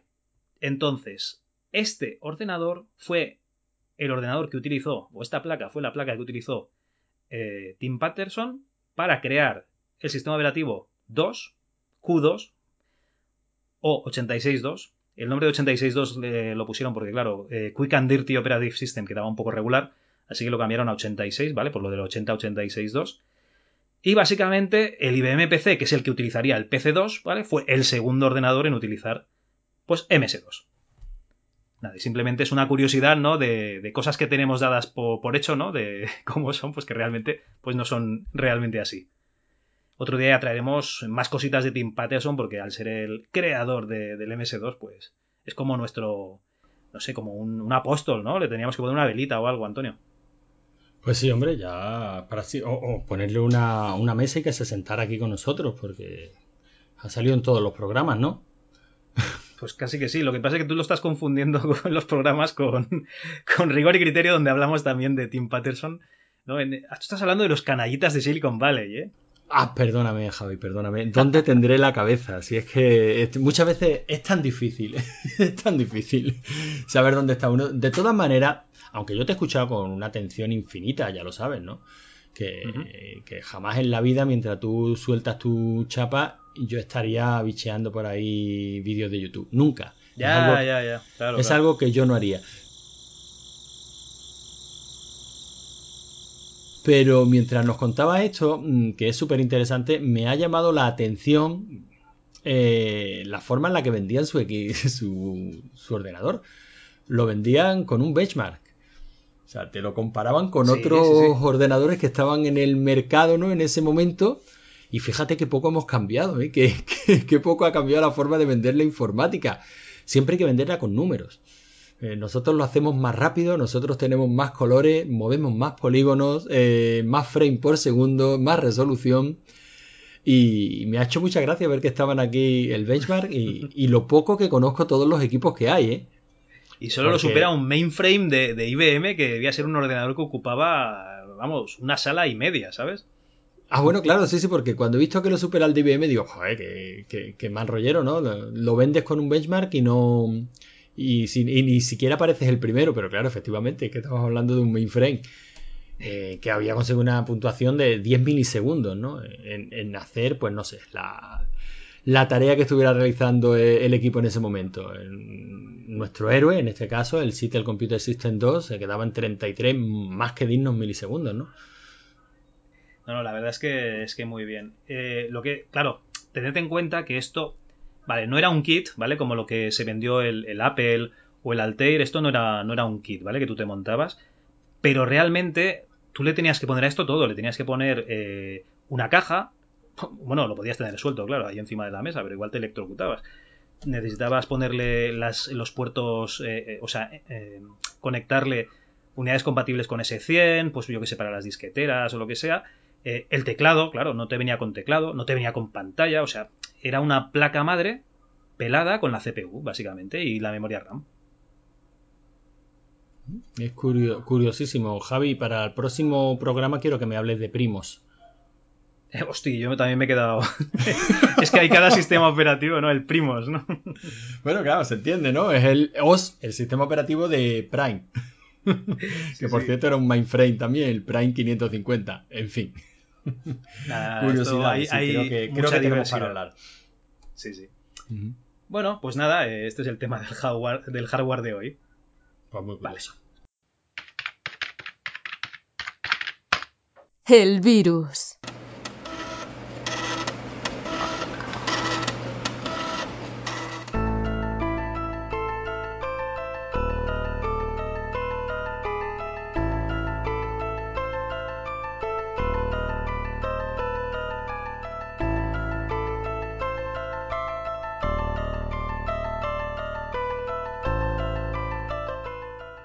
Bueno, Antonio, me hace mucha ilusión eh, la sección del virus de hoy, porque ha sido un oyente que, se ha puesto en contacto con nosotros a través de, Twitter.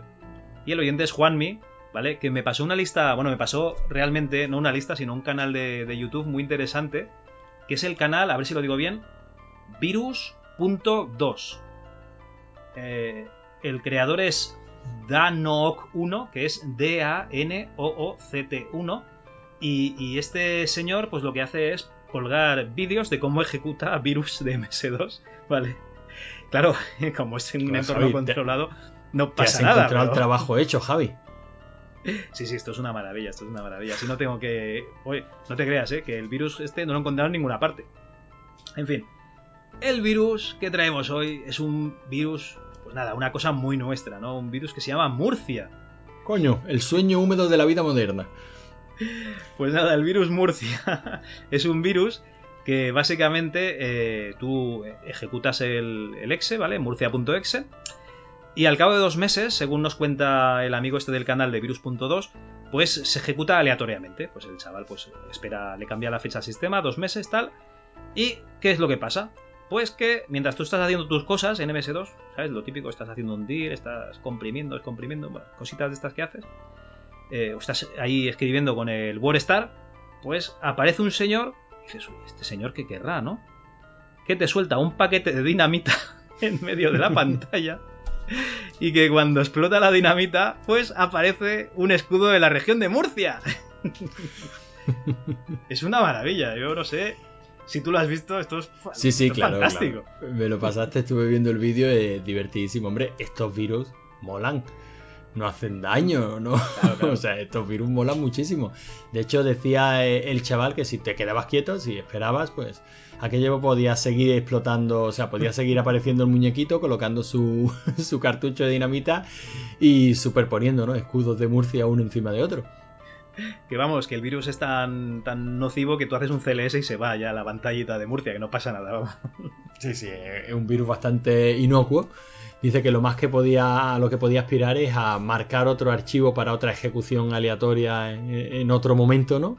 Pero poco más, y ni siquiera lo hacía siempre. Y bueno, eh, esto es un virus, ¿no? Que te pone una cosa en pantalla. Pero yo me acuerdo en, en Windows 98, aquella ovejita, no sé si tú la tuviste, que era una oveja que tú la soltabas en el escritorio, iba dando vueltas y se, y se iba de lado a lado y si tropezaba con un icono, pues se giraba, ¿no? Y seguía caminando hacia el otro lado. Sí, de esas había, había varias, ¿no? Porque a mí no me suena, o sea, sí me suena la- esa dinámica, me suena tener muñequitos moviéndose por, por la pantalla, además varios, eh, cayéndose de las ventanas, eh, haciendo cosas así. curioso. Pero sí, sí, esto eran pequeñas aplicaciones que tú ejecutabas, ¿no? ¿cómo lo llamaban? Screen Candy o cosas así. Sí, sí. De hecho, creo que. Windows te lo, te lo englobaba ahí, pero nos estamos yendo, Javi, Windows. Sí, sí, Windows, Windows. Bueno, eh, básicamente lo que en MS2 es un virus, ¿no? En, en Windows es una feature, ¿no? Un feature. Sabía que ibas a decir eso. Bueno, pues eh, nada, muchas gracias Juanmi, ¿no? Por hacernos descubrir este canal de virus. Porque la verdad, el virus Murcia lo he buscado por todas partes y este virus no está en ningún lado. O sea, está indocumentado también. O cuántas Eso- cosas indocumentadas que traemos. Eso sí que es una desescalada efectiva. El virus Murcia ha desaparecido, Javi. Sí, bueno, ojalá todos los virus desapareciesen. Sí, de la igual. misma forma. Ojo que me, me estuve bajando una recopilación de 47 gigas de, de virus. Hostia. Pero se ha, se ha bajado mal. Entonces no he podido ver si estaba el virus Murcia entre todos ellos. Igual es mejor que se haya bajado. Sí, sí, sí, sí. no, yo creo que está jugando con fuego, ¿eh? Ay.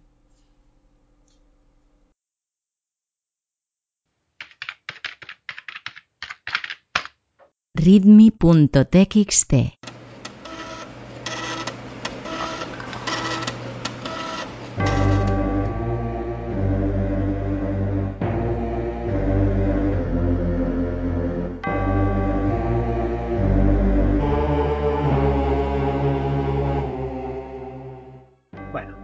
ahora sí, por último, la sección que todos estabais esperando, la sección readme.txt, donde Antonio nos va a leer esos comentarios de, de los oyentes que tienen a ver.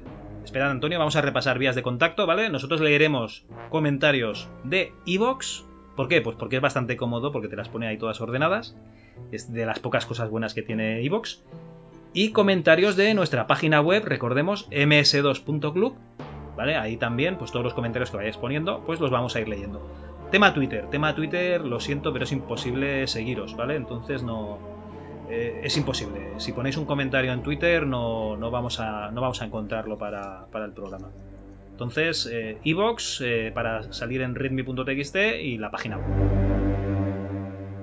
Pues nada, Antonio, ¿qué, qué nos han comentado? Venga, pues vamos, vamos a ello. Empezamos con THG, que nos comentaba en MS2 Club, en el volumen 1.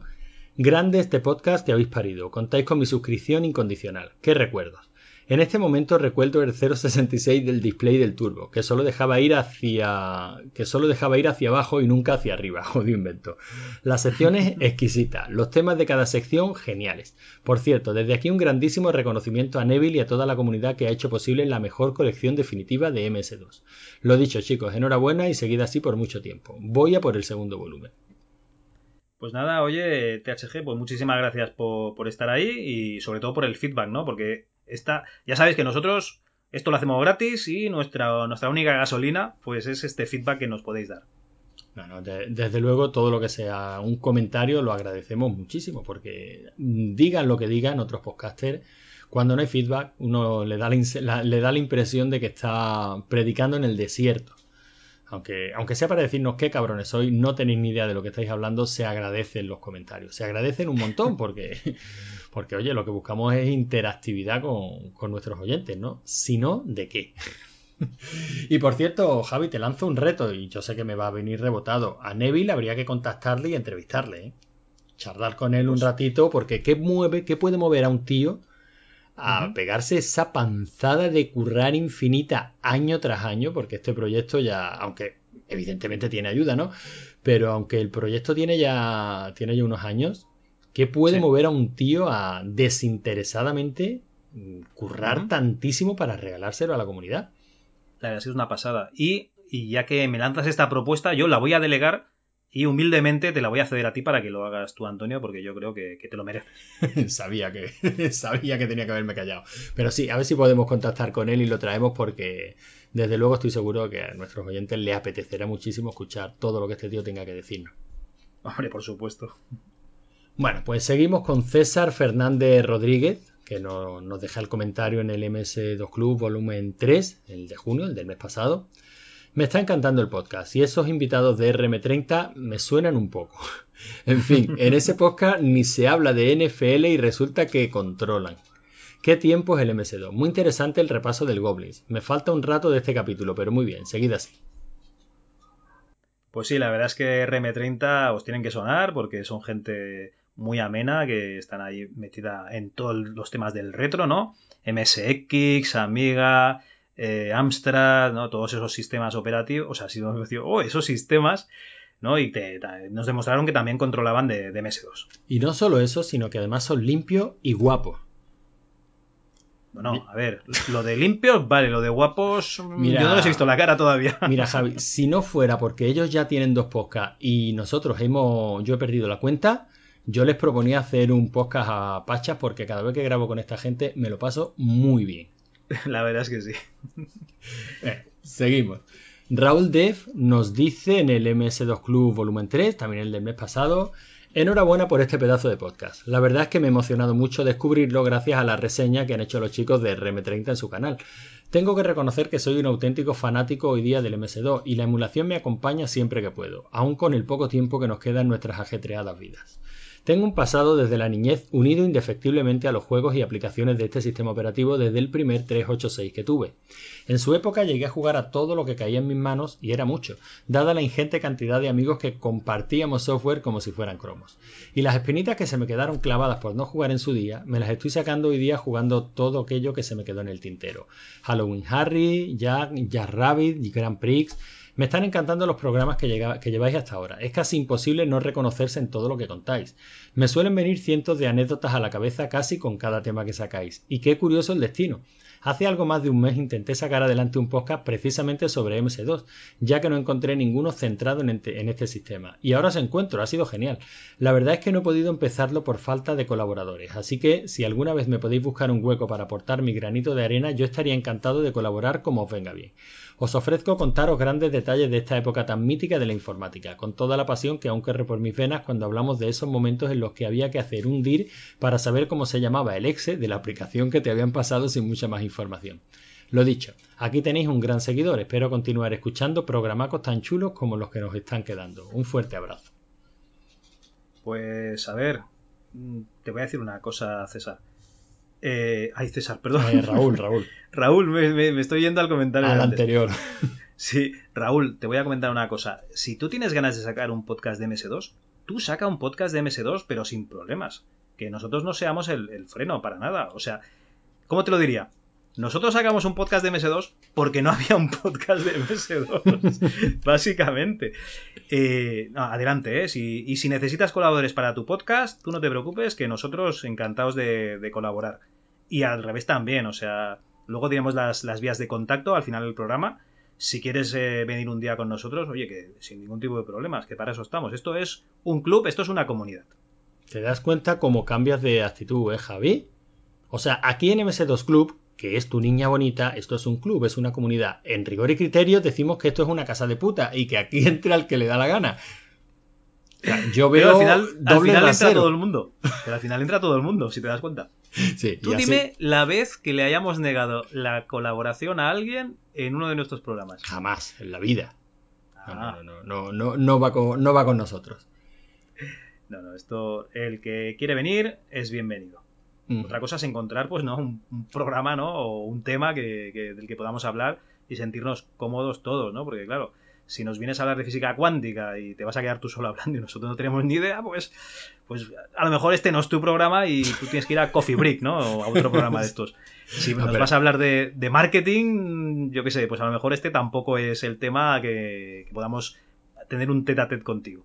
Entonces, aquí nosotros, eh, películas, cosas retro, eh, no sé qué más, temas tocamos videojuegos, cosas así, todo bien. ¿no? El resto de temas, pues oye, se ha de mirar un punto en común. Nah, está claro. Raúl Dev, pásate también por, por las webs, por rigoricriterio.es y por MS2. Javi, nunca me acuerdo.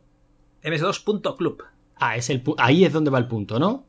Ahí. Venga, pues en ms2.club y verás todo, todo, todo lo que. los programas por los que, a los que te puedes apuntar. Oye, nosotros encantados. Sí, aquí no, nos vale todo. Estamos nosotros, o sea, imagínate. Imagínate, de ahí para arriba. Bueno, nos dice el Vicious en MS2 Club Podcast, volumen 3. El juego del que habla Logarán en la Xbox clásica, parecido al NASCAR, al menos al NASCAR que él y sus amigos jugaban, debe ser el Mashed. Yo lo jugaba con mi hermano y lo recuerdo como un Micro Machines, pero que te premiaba por liar la parda.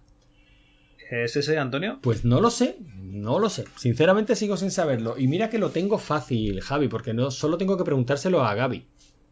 Ah, pues nada, pues se lo preguntas y en el siguiente programa, pues ya sabes. que fue el que me lo el que me lo puso. O sea, en una mm, vamos a ver, te voy a contar una batallita del abuelo, Javi. Venga, va, adelante. En una Retro Madrid, antes de llamarse Retro Madrid, eh, cuando era todavía Madrid SX, eh, tres malagueños valerosos, eh, tres o cuatro, no recuerdo, seguíamos cuatro porque venía Domi también, nos fuimos a, a esta Madrid SX y, y llevamos debajo del brazo una Xbox, la clásica, la, que, la cristal, cargada de emuladores y de juegos propios de la Xbox para echar el rato en el hotel siempre y cuando no estuviéramos cacharreando en la, en la Madrid SX. Y ahí por la noche pues nos dedicamos a jugar este juego y fue donde yo lo, donde yo lo conocí. Este juego de pegar peñascazos con el coche y conseguir la- el choque más, más brutal. Y oye, tenemos a Gaby en el grupo de, de Telegram de Rigor y Criterio y no se me ocurrió preguntarle. Eh, recuérdamelo mañana, Javi. Sí, hombre, sin problemas. Si eso igual luego cuelgo un- el comentario en el grupo y a ver si, si Gaby se da, Se, da por aludido. Oye, yo entiendo que Gaby, usuario de MSX, usuario de Amiga y usuario de Dreamcast, ¿no? Gaby, ¿Todo sí que mal? fuese a una reunión de usuarios de, de MSX, pero, pero tú. Eh, yo me apuntaba a un bombardeo, Javi. Ah, vale, vale. Yo me apuntaba a un bombardeo. Aparte habíamos quedado los, los que nos movíamos por los foros de la extinta Marcianitos. Hombre, Marcianitos, eso sí que era un foro chulo. Explica, Eh, explica. eh, bueno, ya lo he explicado varias veces, ¿no? Pero no, quizás no aquí. Perdóname, Javi. Me vas a tener que perdonar. Venga, bueno. otra batallita de abuelos. Los Marcianitos, hombre, todo. Yo creo que en este mundillo retro en el que nos movemos nosotros y de máquinas antiguas, eh, Marcianitos es conocido de sobra. Era un foro en el que se empezó, o por lo menos se, se concentró, pues todo el movimiento que había en España, principalmente, o en habla hispana, en lo que eran construcción de, de máquinas recreativas, restauración y construcción de máquinas recreativas con aquellos primeros emuladores, los primeros interfaz que fabricábamos pues para poder manejar eh, el juego, ¿no? O sea, tú tenías internamente a lo mejor un PC, que es lo que se utilizaba por aquel entonces, con una tarjeta ATI eh, modificada para que pudiera sacar la señal a 15 Hz, por supuesto a un monitor CRT eh, o a una televisión y, y bueno, y las interfaces que nos currábamos para poder conectarle a eso, a ese PC, normalmente por puerto paralelo.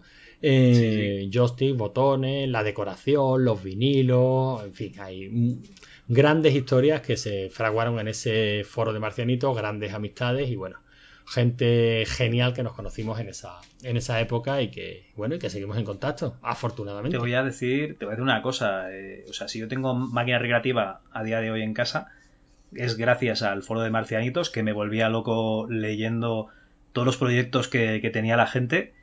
Y luego en Retrovicio, que digamos es cuando murió Marcianitos, donde fueron a parar pues todas esas. Bueno, el foro, ¿no? En general de. Sí, ba- ba- de digamos que sufrió un cambio de branding, pero la gente, con algunas excepciones y algunas ausencias tristísimas, pero la gente sigue siendo la misma. Pues allí es donde me, me saqué los planos para fabricarme el, el bueno, el- el- los controles, la CPO, a través del puerto paralelo, ¿no? Vi el, esquema que había puesto algún compañero ahí en el, en el foro y me lo fabriqué gracias a, gracias a ellos. La verdad es que mi recreativa está hecha gracias a, a Marcianitos, básicamente. Por cierto, algún día, mira, me lo apunto también para otro futuro programa, Javi. Hay un sistema operativo basado en DOS, o sea, una especie de distro MS2 específicamente pensada para, para máquinas recreativas. Ah, sí, ¿eh? Claro, Pues arrancaba, nada, la hizo, si no recuerdo mal, la hizo Bubu, un usuario de, de Marcianitos. Sé Y, y se llamaba Arcados. Arcado sí que me suena, ¿ves? Pues Vale, Arcados vale. la desarrolló Bubu, si no recuerdo mal, ¿eh? si estoy metiendo la pata, pues haremos el disclaimer el mes que viene. Y básicamente, pues es eh, un MS2 que arrancaba instantáneamente, como, como hacía MS2, con los drivers para una tarjeta ATI ya cargada, sacando los 15 Hz a una televisión, con, con un lanzador, no recuerdo exactamente qué lanzador utilizaba en aquel entonces, si Mamewa o alguno, o alguno de estos, sería uno de los sencillitos y de los que consumían pocos recursos. eh, Con sus carpetas para meterle sus ROMs y simplemente seleccionar el juego y jugar con todos los emuladores ya configurados y tal. Arcados. claro, lo- necesitas una, lo que hoy un día hardware. es algo habitual para una Raspberry Pi, pues para, para MS2. Pero claro, necesitas una, un hardware particular, ¿no? Para que funcione todo. Bueno, por aquel entonces, bueno, tú lo sabes, ¿no? Porque te movías por el foro. Lo difi- la dificultad estaba en sacar los 15 Hz. O sea, en sacar la señal de vídeo a 15 Hz para que se viera en televisores. No, pero había unas tarjetas ATI, que es lo que comentabas antes. Efectivamente, que- y ese es el hardware modificar. específico que, que necesitaban. Luego, para ejecutar Arcado, cualquier equipo que pudiera ejecutar MS2. Ah, pues muy bien. Así que es un, oye, un tema curioso. Me lo apunto para siguientes programas. Que no deja de ser MS2, ¿verdad? Hombre, es una modificación, ¿no? Es como si hubiésemos hablado del, del Fridos, ¿no? Pues sí, claro, al final es MS2. De hecho, eh, venga, otra batallita. Mi primer ordenador me venía con DR2. No venía con, con MS2, venía con el de Digital Research, que es del creador de CPM, cuando se dio la hostia después, que veía que, que CPM se iba un poquito al garete, mientras que Microsoft triunfaba, pues eh, sacó varias versiones de dos. Me parece que era la Concurrent 2, que, que podías utilizar en un ordenador varios usuarios simultáneos, y este DR2, que la verdad es que era, en, en algunos momentos era más puntero que, que MS2. Pues O sea que se llama MS2 Club, ¿no? Pero realmente hablamos de todos los sistemas 2. Bueno, pues co- cojonudo entonces, sabiendo que cabe ya, ya irán llegando, ya irán llegando temas. Igual que llega el último comentario de Danny Snowman otra vez, el mismo, el mismo amigo que tenía la duda con el ratón y el Caesar 2, ¿no? Estaba hablando con él esta tarde, precisamente, Dani Nevado, porque le tengo que devolver un Castlevania de, de Game Boy Advance. No lo hagas, no se lo devuelvas. Es una pasta, ¿eh? Yo, lo- creo que lo meteré en Wallapop, ¿no? No, no, se lo debe devolver porque me lo dejó muy amablemente. Y, y la verdad es que lo que más me sorprende es que dice que los comentarios los mete en el móvil. Y cuando oigáis este comentario, fliparéis con la de rato que ha tenido que estar el chaval pobre para poner el comentario. Adelante, adelante, Antonio. No es fácil. Bueno, pues nos dice Dani, qué sorpresa escuchar mis comentarios en el programa Zagali. Ni siquiera recordaba haberlos escrito. Me ha molado mucho oír hablar de los Goblins que eran de mis favoritos. Qué juego con más buen gusto en lo gráfico y qué animaciones más trabajadas. Realmente te hacían reír los mamones. La sección de deportes también maravillosa. Me interesa mucho probar ese sensible golf que desconocía. Yo he jugado mucho al golf en PC y no soy tan mala persona.